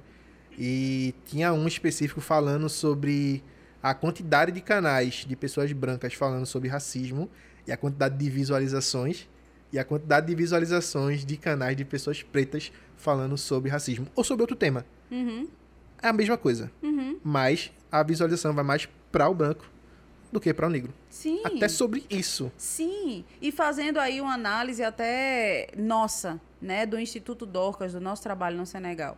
Veja só, a gente chegou lá em 2014. A gente passou um tempo sem desenvolver nenhum projeto, sem abrir nada. A gente só ficou ali trabalhando, dando aulinha na igreja, convivendo, aprendendo a língua. Em 2017, a gente começou a construir uma escola. A gente começou a dar aulas de informática para jovens e foi construir a escola. A gente terminou a escola agora em 2021, final do ano passado. E uns dois, três anos antes da abertura da escola, a gente já foi seguindo um plano de transmissão de liderança. Porque a gente não queria centralizar isso. A gente não queria eh, que aquela escola fosse a vida toda associada aos brancos. A gente não quer que seja uma escola de branco. Na verdade, a nossa, a nossa proposta ela é bem louca. Ela é uma escola decolonial. A gente quer tirar mesmo essa, esse viés colonialista que ainda tem, infelizmente, no ensino do Senegal. A gente quer trazer as pessoas para um resgate das raízes, a gente quer integrar a comunidade com a escola. Essa é a nossa proposta. Então, é por isso, inclusive, que a gente está no Brasil. Porque a escola foi inaugurada eh, em novembro e a gente nomeou um diretor, a gente treinou ele, ele se mostrou uma pessoa muito capaz. Inclusive, Carlinhos costuma dizer que ele é a pessoa mais inteligente que ele conhece. É, eu, eu acho que Carlinhos é a pessoa mais inteligente que eu conheço, mas eu estou bem na dúvida entre os dois.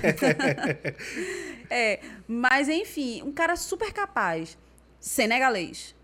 Então, imagina só se a gente tivesse, de repente, nomeado ele como diretor e ficado por perto ele ia estar a vida toda à nossa sombra, se reportando a gente. Então a gente fez um plano mesmo de retirada, falou, cara, a liderança é tua, essa terra é tua. esse país é teu, você vai saber muito melhor lidar com os problemas do que a gente. Com certeza. E você vai ter é, propostas muito boas. Então, a gente hoje contribui com ele, muito mais do ponto de vista administrativo, né, para que ele desenvolva uma segurança maior administrando a escola, administração financeira e tudo que essa área de Carlinhos ele faz muito bem, ele dá consultoria, mas do ponto de vista de ideias, do que desenvolver, de pedagogia, didática, É cara, deles, né? as ideias são dele. Aquela massa. escola ali, a gente quer que o povo. O, o sonho da gente é um dia a gente chegar lá velhinho, a escola tá lá funcionando e alguém dizer assim: quem são vocês? E ninguém saber nem quem é a gente. Entendeu? Porque, pra mim, é, o protagonismo é uma coisa que não deveria nem estar em discussão. Era para fazer parte de todo plano é, que quer lutar contra o mal do racismo. Então, é, esse é um problema. É o ser né? reconhecido, né? Todo Exatamente. postar nas redes sociais. não- Olha onde eu tô, não sei o quê. E não é bem assim, né? E aí se torna uma coisa, sabe, vazia, perde, o, perde a força, perde o significado. Então, para mim, é não querer assumir o protagonismo, entender que seu lugar é de coadjuvante, ter coragem de enfrentar os pares e reconhecer que você está em um lugar de privilégio. Eu acho que isso já é, já é ótimo. Se, se fizer isso e tentar não atrapalhar, Eu acho que tá não atrapalhando valendo. já é um bom começo estudando também. também, né? Não fazendo É. coleguinha de enciclopédia. Também é muito Porque, bom. meu irmão, a galera aproveita que tem amigo preto para ficar perguntando. Ei, será que eu, véi, peça será que eu posso, leitura. será que eu posso botar um dread? Eu, cara, Mesmo, peça, peça informação de leitura, peça indicação de leitura, leia, vá se informar no Google. Por que não é legal usar dread? Você vai descobrir. Teve certeza. um monte de coisa que eu descobri catucando no Google. Ve- Vendo vídeo, o palestra. meu conhecimento, basicamente, sobre a causa é basicamente de pesquisa de Google e de Quem- ver quem pessoas quer que são falando, né? Quem quer aprende. Com certeza. Tudo. Meus filhos têm o costume de vir falar comigo. Mãe, não sei o que, não sei o que. Meu irmão, procure no Google, velho. Eu sou. Eu tá aprendi Letícia? olhando no Google. Tá vendo, Letícia? Quando eu falo pra você, amor, eu não vou lhe explicar. Não é porque eu não quero, não é porque eu sou chato. Eu sou chato. Mas Ele é chato. pesquise. Acho que a pesquisa. Quando, quando a pessoa desenvolve essa, essa ânsia por pesquisar, por aprender, velho, o mundo, o céu é o limite. Você vai. E eu vou dizer assim, no meu tempo não tinha isso. É verdade, gente. No meu tempo não tinha isso. É Eu porque não fui- dá pra olhar pra tu e dizer assim, ah, ela é dos anos 80. Tu tem 25 anos e tu tá mentindo pra gente. tá? Quarentinha, esse ano eu faço 41. Mentira, não tem. Aquele Tem. marmanja ali que saiu de mim. Pois é, né? Vi agora quando chegou, eu falei, menino. O bicho tá mais alto é. que a gente, É, pô. no Vem, vem cá, tempo vem cá, vem cá. Mostra a tua cara aqui, mostra a Senta tua cara aqui, aqui. senta aqui do lado da sua mãe. Senta ali, senta ali. Do ladinho. Senta ali. Dá pra acreditar que este marmanjo... Pra cá. Vem mais. junto de mim, meu filho. Dá pra acreditar Oh. que este marmanjo é filho dela? Não dá. Esse menino saiu daqui, ele era quase o tamanho dessa xícara. Era tipo isso. Mas, velho, é muito bom ter essa conversa contigo, mas ainda não acabou, Débora. Oxe, tô aqui. É... E aí, tudo bom? Você vem sempre aqui? Gabriel, Gabriel, né? Isso. Como é que foi pra tu, assim, cara, essa saída daqui? Se tu quiser puxar um pouquinho o microfone, Mais pra perto. só um pouquinho de nada, ver. ou chegar mais perto. Ah, Foi. pronto, é. Virar assim, ó. Assim, ó, virar assim. Virar um pouquinho. Aí. É... Você tá, foi com sua família também, quando era... Tinha 13, né, como ele falou. É. E... Na verdade, quando a gente eu, a gente. eu tinha quase 13 quando a gente foi visitar e já 14 quando a gente foi morar. Ah, massa. Ele é do ano 2000. É, eu sou de 2000 certinho. Poxa. Cravado. Então tu tem o quê? Millennial. 16 anos? É, porque quem é Dá um 2000 bug pra mim... na cabeça, Realmente né? a galera é mais de humanas do que eu pensei. Não, é porque na minha É, é porque, é porque eu sou também, jovem, É, entendeu? quem é dos anos 90 tem 10 anos eternamente pra mim. Poxa. É, tipo, é, é porque eu sou jovem. eu tô com 30, vou fazer 30. Eu também tive pirralho, tá ligado? Poxa. Mas assim, tipo, essa vivência tua lá também te trouxe várias experiências massas, né? Tem alguma que, assim, que tu queira compartilhar com a galera? Putz, mano. Uma, assim, você vai ter que escolher. Caraca. Você pensou agora. Ó, pra ser sincero, eu tava ali. Aquela da CBN. Eu tava. Exatamente. Era essa que eu ia falar. Era? Era essa Conta, que eu ia falar. Essa é boa. Porque assim, é.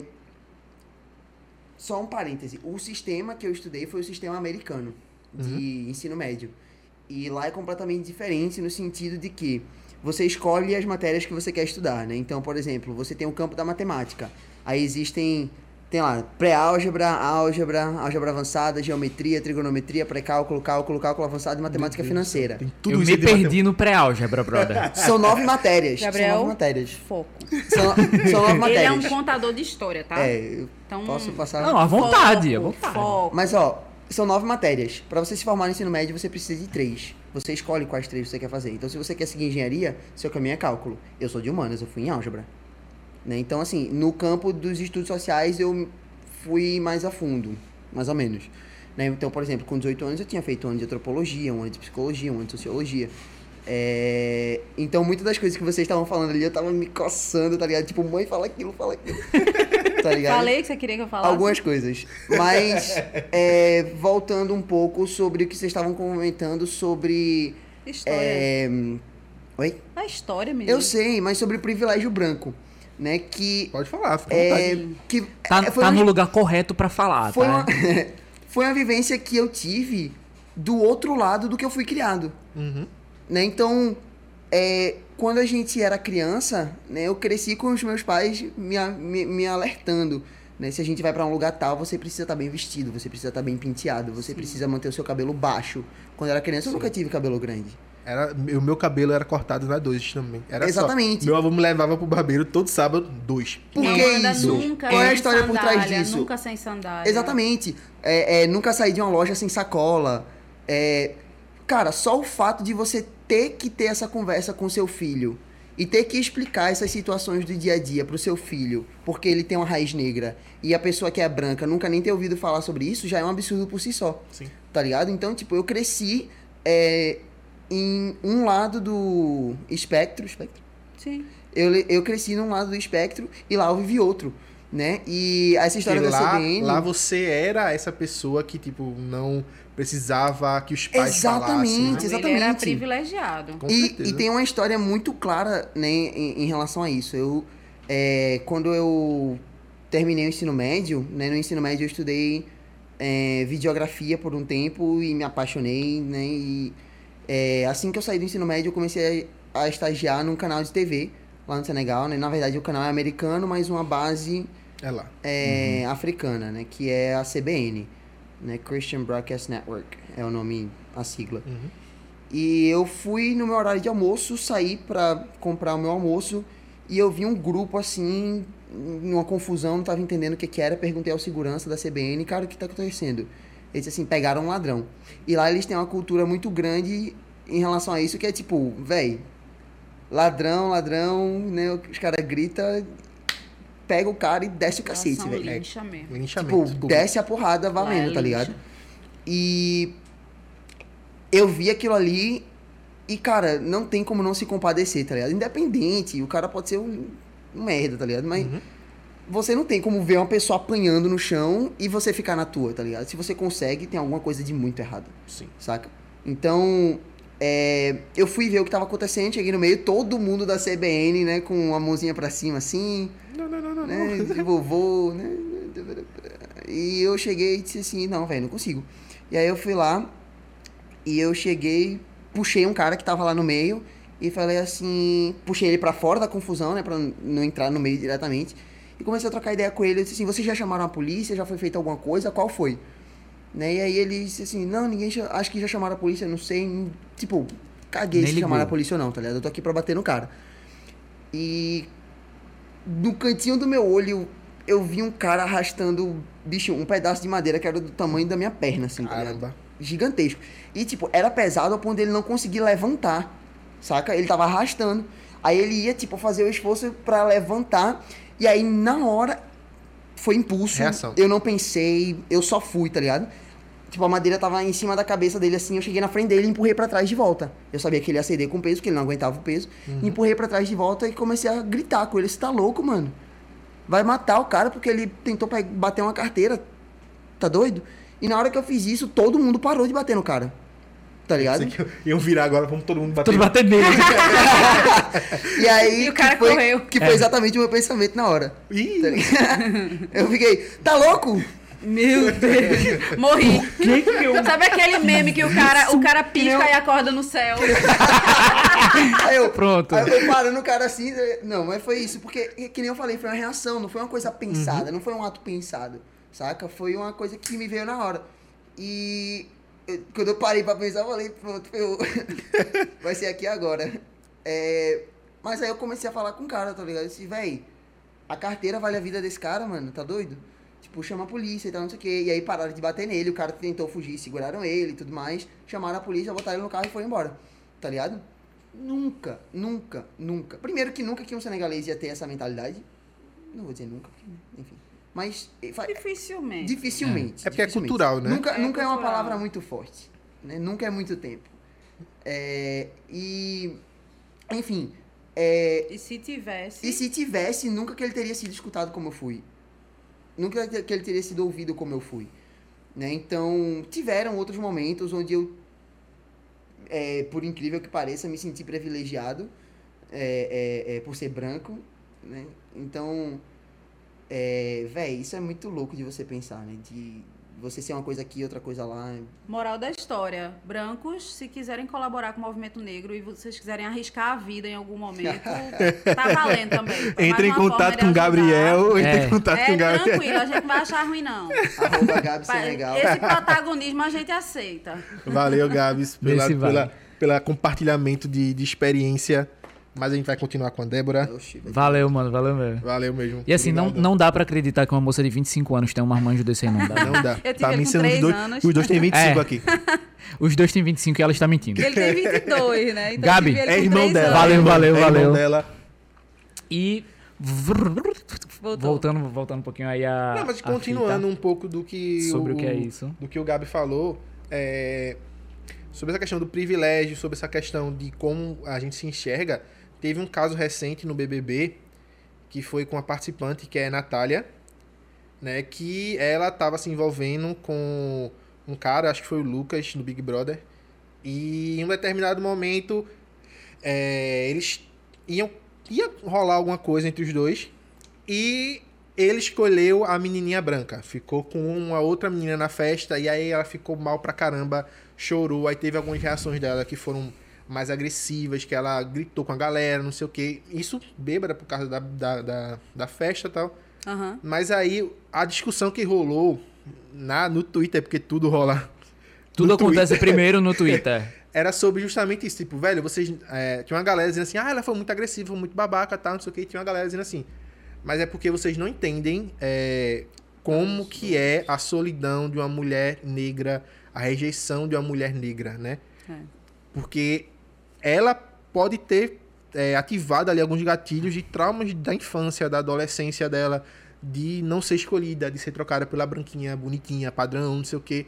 E a gente queria falar um pouquinho sobre isso, tipo, é, existe realmente esses traumas, assim, de que, velho, a mulher negra, ela não vai ser escolhida, vai ser a branca, o homem negro ele não vai ser escolhido, vai ser o branco. Eu Como acho que... É, eu, cara, eu, sinceramente, de verdade, eu acho que aí não é espectro de cor, de tipo, ah, eu entro negro, eu sou, eu sou negro, eu sou branco tal.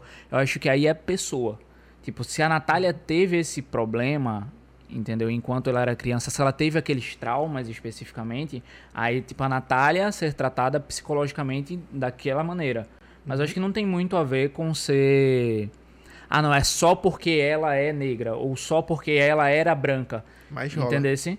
Assim, eu acho que a, a Natália, especificamente, enquanto personagem protagonista da sua própria vida, ela teve aqueles traumas e ela agiu daquela maneira. Entendesse? Mas é isso que, tipo, é isso que a gente vai debater. Tipo, existe isso da questão do, do trauma, que isso, isso é. Porque, velho, é comum que a gente sabe de que, tipo, o branquinho vai ser sempre mais escolhido do Sim, que o, o privilégio que, né? que E realmente desenvolvem algum trauma, tem algum um estudo falando sobre isso. Então, eu acho interessante a tua fala porque você falou branquinha, branquinho. Uhum. Na- quando tu estava expondo a situação, tu falou várias vezes. Esse diminutivo, ele traz uma, uma ideia, e isso é totalmente nível inconsciente, tá? De fragilidade. Uhum.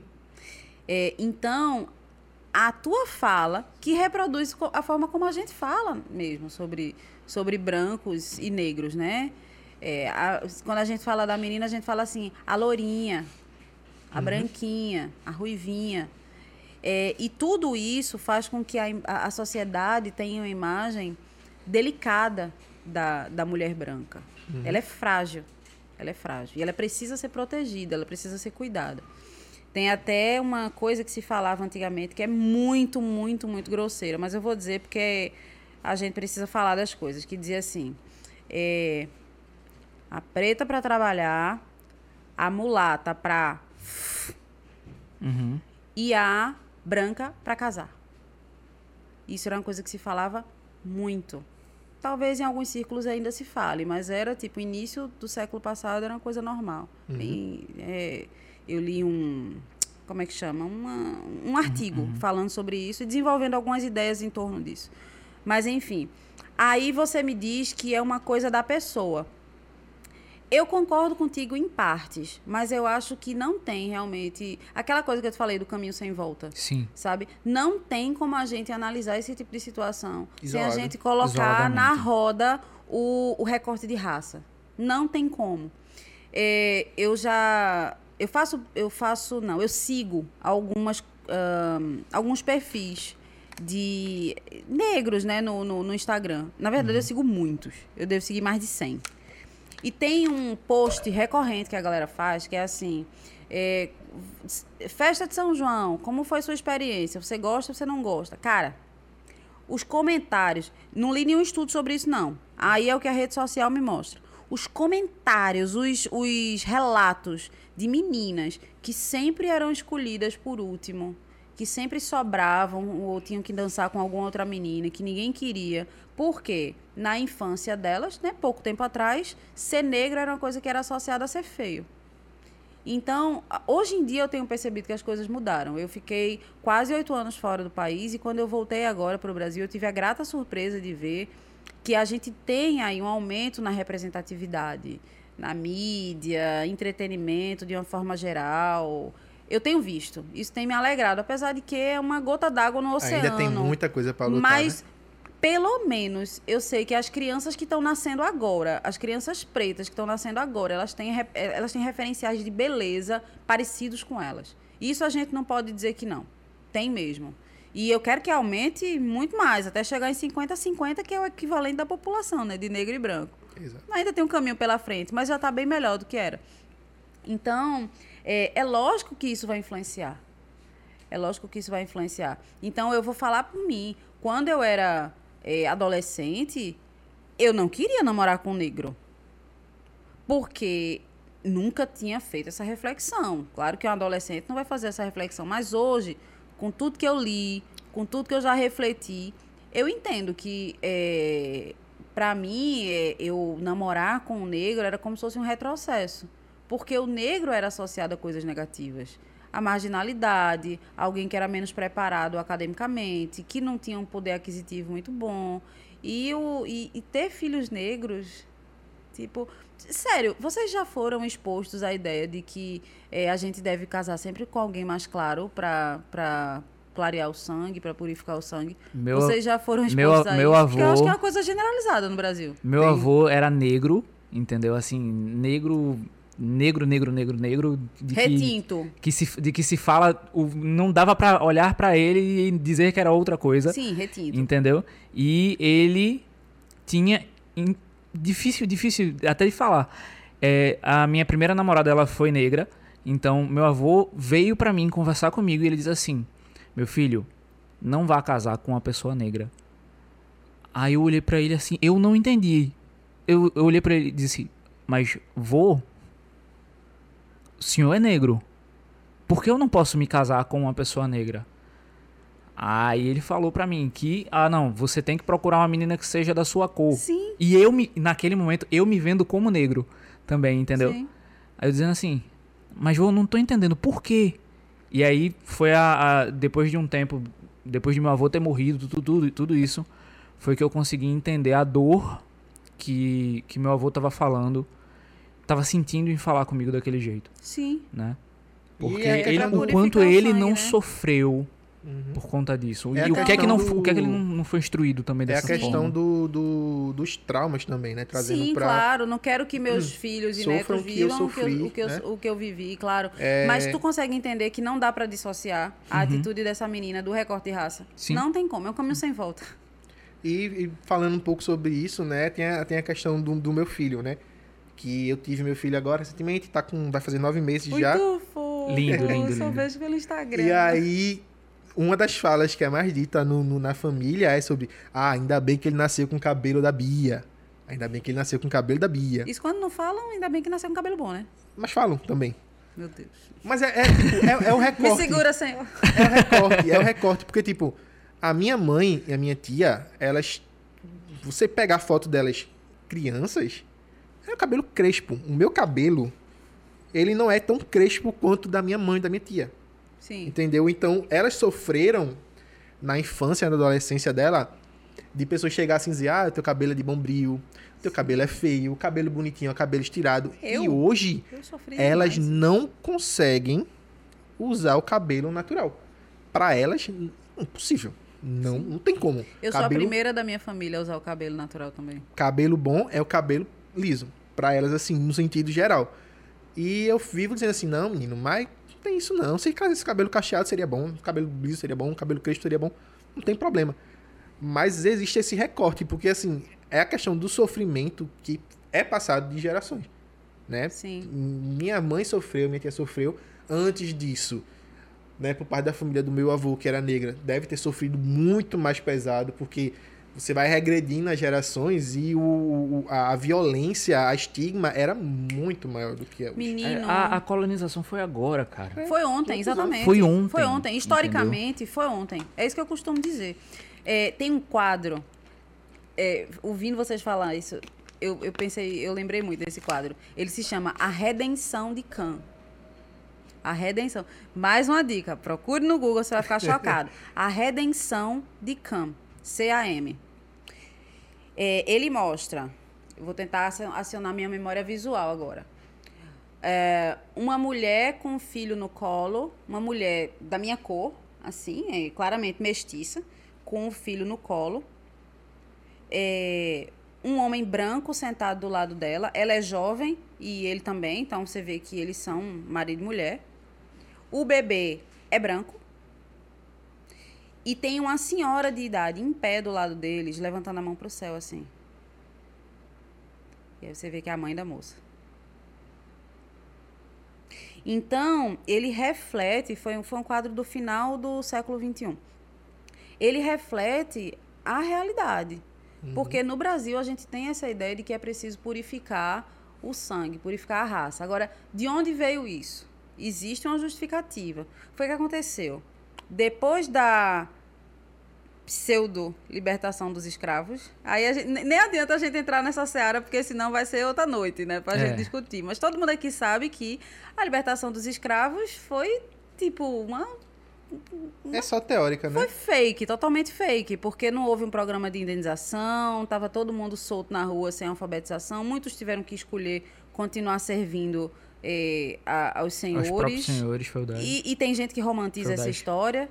E, e tem gente que romantiza essa história, diz que é porque eles eram tão bem tratados que eles escolheram continuar servindo os senhores. Eu já acreditei nisso, gente. Eu já acreditei nisso. Mas, enfim. E aí se, se viu, né, o governo do Brasil se viu com uma massa de gente preta livre Não tinha o que fazer. sem ter o que fazer, sem ocupação e tudo. E aí eles começaram a pensar, ainda pensando nessas ideias de superioridade de raça que vinham desde séculos atrás, né, com toda a empreitada colonial, mas ela ainda imperava, então essa ideia de superioridade da raça branca sobre a negra, eles estabeleceram um plano perfeito.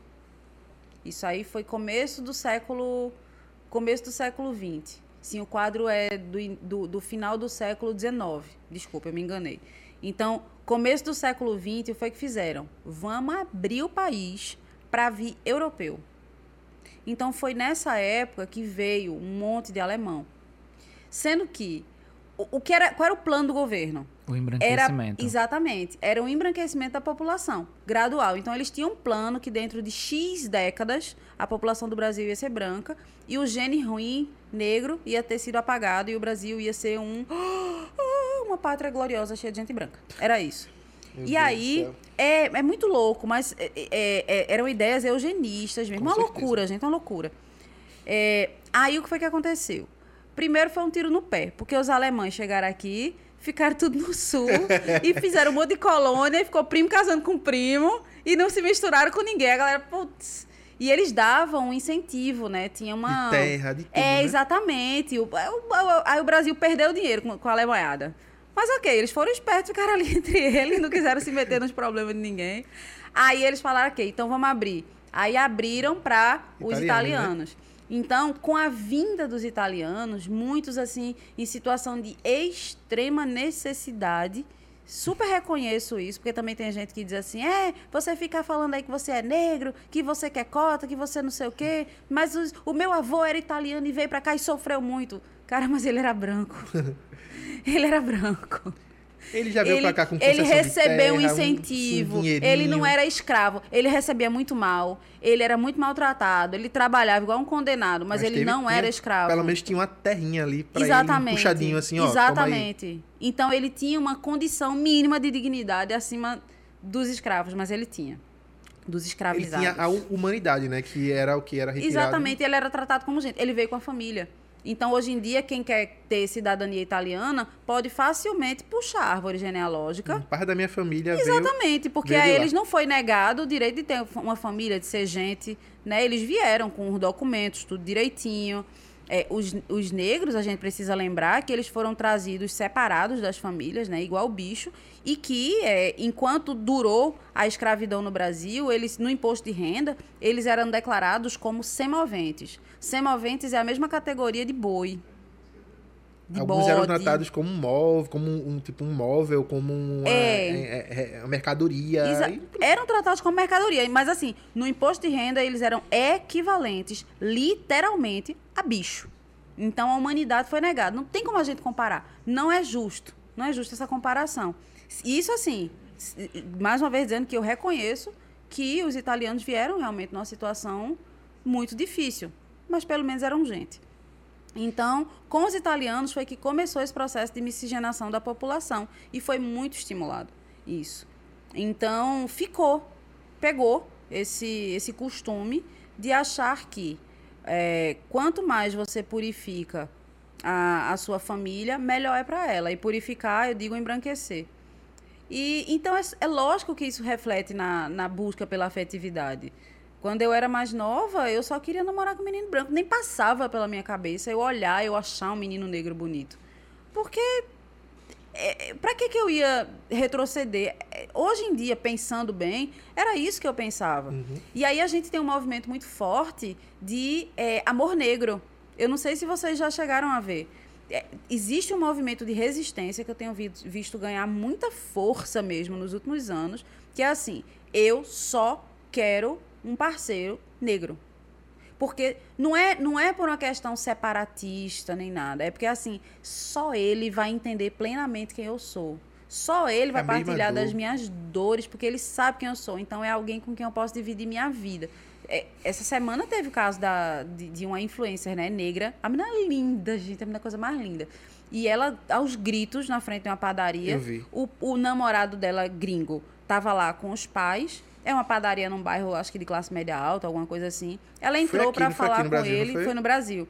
Ela entrou, os pais estavam visitando eles, né? Acho eles moram eles juntos. estavam. Eles, os- o pai, não sei se foi o pai do cara. Sei que era a família dela, tinha a família dela também. Não, tinha familiar dele. E ele sentado na mesa, ela esqueceu a chave, ela tava vindo do de algum apartamento, canto. é. E aí ela foi pegar a chave com ele. Então, quando ela chegou perto, o segurança chegou assim e falou: Vai Não pra lá, vai pra não. não, não, não importuna eles, não. Tá ligado? Aí ela fez um vídeo Isso assim. agora, agora, agora, prantos. agora. Acho que foi ontem. Foi Eu acho agora, que foi foi. agora. É, aí aos, aos prantos gritando. Mas é interessante que quando você olha a cena, roda assim, o namorado dela tá com a mão no bolso, olhando a cena. Aí tem gente que diz assim, poxa, ele é bem branco, né? Ah, poxa, é porque ele é gringo, não tava entendendo, gente. Grito e choro é uma linguagem universal. Grito e choro você acolhe. Ainda mais sendo alguém que você ama. E, e aí a galera. Tem uma galera muito lúcida levantando esse debate, dizendo assim, gente, a gente precisa ver com quem a gente se junta. Porque ela nunca ficaria desamparada se ela tivesse com um preto. Nunca ficaria desamparada, porque ele sabe o que é essa dor. Então, existe essa união, essa compreensão, essa identificação. E é importante a gente falar sobre isso, porque, claro, no coração ninguém manda, a gente sabe disso. Mais uma vez, né? Não sou fiscal de, de, de branco usando lenço, também não vou ser fiscal de negro namorando com branco. Não é isso. Palmitagem. É, exatamente. Não sou fiscal de palmitagem. Até porque eu palmitei muitos anos atrás. Gente, acabei com um caso. Carlinhos, um com cara branco. Carlinhos é um palmito. Pois é. pô. Mas, mas veja, a gente vai fazer. Tá perto de fazer 20 anos casado. Esse mês que vem a gente faz 19. Na, na época que a gente casou, não tinha essa reflexão. Não, não mas a gente precisa pensar para É um quem a debate gente. muito recente. É, e eu tenho muita sorte de Carlinhos ser alguém tão envolvido, envolvido de forma tão profundamente na questão da, da, da luta contra o racismo. Ele é uma pessoa realmente afrocentrada, ele é um branco que não, não busca protagonismo nessas questões. Então eu acho isso muito interessante. Isso, isso, isso é, é- Desculpa te atrapalhar, mas quando eu conversei com Carlinhos a- a- ano passado, pra ele vir, eu falei assim: ó, eu quero você e Débora aqui pra gente conversar sobre a vivência de vocês, sobre o que ele falou. Ele falou assim mesmo, foi a palavra dele. Ele falou: Cara, vê só, eu acho muito massa essa ideia de vocês, mas eu quero que vocês falem com a Débora em separado. Porque ela é mais ativista, né, dessa parte na, da, da negritude, dos movimentos negros. Então, ela vai ter um assunto muito mais rico para vocês tratar em separado do que se juntasse, porque poderia ofuscar um pouco do assunto. E eu falei, caramba, Carlinhos, realmente, É. eu não tava vendo por esse lado. E aí, tipo, então vamos fazer com você e em um determinado momento vamos fazer com a Débora. É. E ele falou, beleza, negão, é isso. Mas a gente precisa entender de onde vem a nossa construção, a construção do nosso afeto. E eu acho que o afeto, ele também pode ser descolonizado. Sim. Sabe? No mínimo, ainda que você fique com um branco no final das contas ou com uma branca, mas no mínimo essa reflexão precisa existir. O que é que guia o teu olhar? O que é que guia o teu afeto? Sabe? É importante pelo menos que se pense E sobre tomar isso. cuidado também com a relação à hipersexualização, né? Que é muito Muito forte. forte com mulheres negras, com homens negros, né? Que é aquele, como você tava falando, né? Que a preta é para trabalhar, né? A mulata é pra- pra... e a branca para casar. Então, eu já tive conversas com amigos meus que simplesmente chegaram assim para mim e dizer, não, não vou ficar com ela não, mano. Eu só quero pff, Não assume. Pega, mas não não, assume. não vou ficar. E aí, hoje, tendo essa reflexão, eu paro assim e falo, caramba, então já era racismo naquela É, época. Só que não se entendia isso. E já era racismo antes de ser racismo, né? Antes de a galera de dizer, apontar e dizer, ah, isto é Exato. racismo. Sim, porque na verdade a base do nosso pensamento enquanto sociedade ela é totalmente contaminada pelo racismo. É, é Isso raci- é o que é se racismo, chama racismo estrutural. É racismo, patriarcado, É. todo esse processo. Nossa, racista e patriarcal. Gente, a gente só ganhou lixo mesmo da Europa. Fala sério, velho. Sabe, a gente ai. podia ter ficado com um dinheirinho, não tem nada. Só tem o que tem de pior. Obrigado, então, Portugal. é isso. Tô brincando, é, valeu. Portugal. Tamo junto, Não mas, reclama não, tem um monte de BR indo pra aí. Já é o 28 Tamo estado brasileiro. É Vamos invadir. É isso mesmo. Tem é que isso mesmo. Tem que resgatar de volta. E assim, eu- é- esse era um dos assuntos que eu tava falando com o Léo, que a gente precisava muito ter aqui. A gente precisava portas. trazer pra dar voz, sabe? Sim. Tipo, dizer assim, a gente precisa ter uma pessoa. Mas e que bom o momento que a gente, assim o momento boa. que a gente segurou tanto pra falar sobre isso era porque eu tava até falando com o pessoal aqui do, do Recreative antes, que era sobre eu sentia que a gente tinha que ter uma certa maturidade pra poder falar sobre isso. Sim. E maturidade não quer dizer experiência. Quer Uhum. dizer que a gente precisava percorrer um determinado caminho. da- e também deu entender que, tipo, caramba, eu preciso falar sobre isso agora. Aham. Então, tipo, eu te agradeço muito pela conversa. Eu que Agradeço agradeço. demais o que você trouxe, assim, de lucidez, de tocar realmente em temas que a gente queria falar e da melhor forma possível, porque você tá vivenciando, você vivencia você estuda, você está à frente desses movimentos. desse né? processo. Com certeza. E assim, durante vários momentos na nossa conversa, eu vi Chico te olhando. Então, muito- eu tenho certeza Então a que gente tá de bem. é, todo, todo o respeito que ele esperava ter por lhe conhecer, agora ele já lhe ama, entendeu? Então tá bom. Então, Então, tamo, assim, ó, tamo de Chico. boa. Antes da gente encerrar aqui, tem muita gente na live falando, né? Carlinhos disse que era a melhor entrevistada, a mais bonita. Ai. Eu acho que ele é um pouco tendencioso desse lado aí, mas tudo bem. e ele tá viajando, tá com saudade, é que aumenta mesmo. É que aumenta. Mas eu queria agradecer aqui a Ana Maria Ribeiro, a Silvia, a, ao Carlinhos que tá aqui, a Rúbia, a Laís, Ira, Iraldemir. Iraldemir. Queria agradecer muito a presença de todos vocês que estão aqui comentando. E queria também saber se alguém tem alguma pergunta para fazer para a Débora antes da gente encerrar. Caso tenha, mande aqui no chatzinho mesmo escrito, tá? Essa pergunta fácil. É, É. Essa vamos pergunta complicar casca de a banana, vida não, da Débora. Qual o melhor time de me- Náutico? Entendeu? Meu Já, Deus do céu. Tá já vendo? vai. Tá vai- vendo que eu é tenho pergunta tá fácil, pô. É pergunta vendo que eu fácil. Tenho- indo bem o negócio. Aí o cara vem e apela desse Tá jeito. vendo que eu tenho que aguentar? Tu é É pergunta esporte, né? fácil. Eiting, a gente olha, a gente sabe. A gente tem conhece. que A aturar, felicidade, né, da A gente pessoa. conhece. Um semblante feliz e leve. A gente conhece. Tá? Mas assim, é, Deb, antes da gente encerrar, é, tu teria alguma mensagem pra dizer assim pra galera? Qual a sua É, mensagem para o mundo? Se você tem alguma coisa que você vai lançar, galera, fica ligado. Vou lançar um estudo aí muito massa. Que Essa- inclusive esse é ela, já, ela já se dedicou a dizer assim: eu vou ter que escrever sobre isso. Ela vai escrever, Exatamente. entendeu? Eu preciso, eu preciso escrever sobre Esse isso. é o momento de, de você vender, como a gente fala aqui, vender o peixe. Então, é, a gente tem o canal, né? O canal Carlinhos Senegal. Ele tinha proposto colocar outro nome porque a gente tem feito muito vídeo junto, mas eu falei, não, deixa Carlinhos Senegal mesmo, tá ótimo. Eu pego carona na, na tua, na tua fama aí. É, no canal é, do YouTube, Carlinhos Senegal, a gente debate algumas coisas bem interessantes, sabe?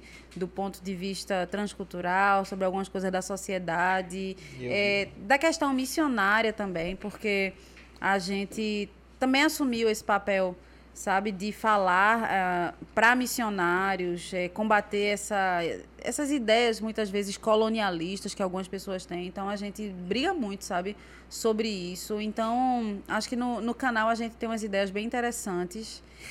É, estou, acredito que até o final do primeiro semestre eu pretendo escrever um livro, mas eu ainda não terminei, tá rolando, então melhor deixar em suspense. Segurando.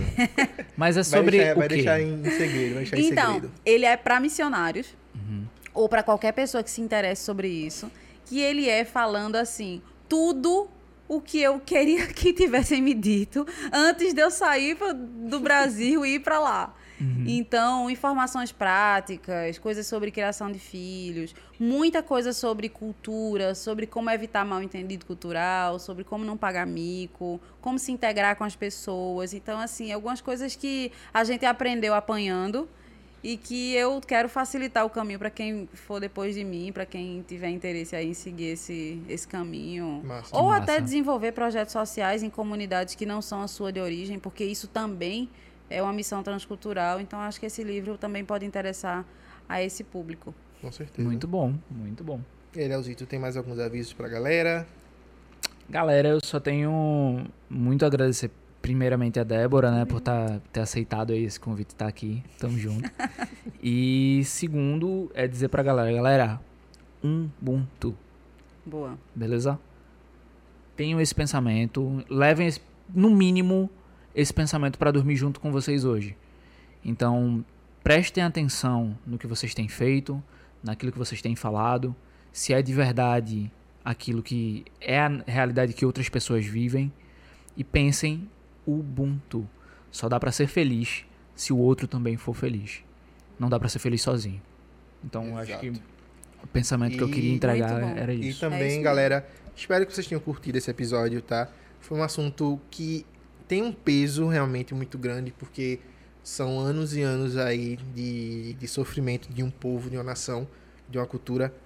Mas é, espero que vocês tenham tirado algo de bom daqui pelo menos se você parar hoje pra refletir um pouquinho sobre o que a gente falou aqui, pra mim isso já vai ser maravilhoso. É e a gente quer convidar vocês a seguirem todos as, os perfis da Débora, do Carlinhos, do Instituto Dorcas. Vamos lá, a gente deixou aqui alguns links. Eu acho que eu não deixei o link do canal do Carlinhos, mas eu vou também. colocar depois. Gabriel Senegal também, hein? Gabriel Senegal. Curte Como é lá. que é? Como é que é o arroba? Arroba Gabi Senegal. Arroba Gabi Senegal, hein? Curte lá, curte lá. Ah, é, meninas não, né? Tipo assim, ah, meninas, tal, Gabi Senegal, tal, bonitinho, Não, ele pá. é comprometido. Ah, então meninas não. Meninas não. Só homem, curte Só. lá, beleza? Mas a gente agradece. Também sigam o hype, tá? A gente precisa muito de vocês, desse Exatamente. apoio. Já deveriam ter curtido. Se não curtiram esse episódio ainda, meu Deus do céu. Esse tempo todo a gente falando aqui um monte de coisa importante e vocês não curtiram. Tá Pelo amor errado, de Deus. tá errado, tá tá errado. tá Então curtam, curtam o episódio, curtam o canal, sigam, ativem o sininho para notificações. Exato. Vão lá nas redes sociais, pesquisem Hyperativo Cast, vocês vão encontrar a gente em todas ou quase todas. Menos no Tinder, porque o Léo quer, mas eu falei, não. Que horror! Não, É porque se o cara Por curte favor. o conteúdo, tipo, arrasta pro lado. não, ainda, ainda não. Ainda, eu sempre frisando, ainda não no Tinder. Um dia vai rolar no Tinder, então se você estiver passando pra direita lá, tipo, tic, tic, tic, tic, tic, tic, e você do nada vê um hyperativo, passa pra direita também, arrasta, pra direita, aí, curte segue aí. nós. Tamo junto. E é isso, galera. Vamos ver agora o episódio do Carlinhos. Vejam os outros episódios também. Tem uma playlist rolando aí no YouTube. Playlist Dá pra hypada. maratonar. Exatamente. Maratona todos os episódios aí. Tenho certeza que vai ser muito importante, tá bom? Com certeza é isso, galera. Muito obrigado por vocês serem essas pessoas incríveis e até a próxima. Tchau, tchau. Obrigado, Obrigada, eu Debs. que agradeço. Valeu. Valeu. Você ouviu o Hyperativo Cast. Novos episódios toda sexta-feira. Disponível no Spotify, Google Podcasts e muitos outros.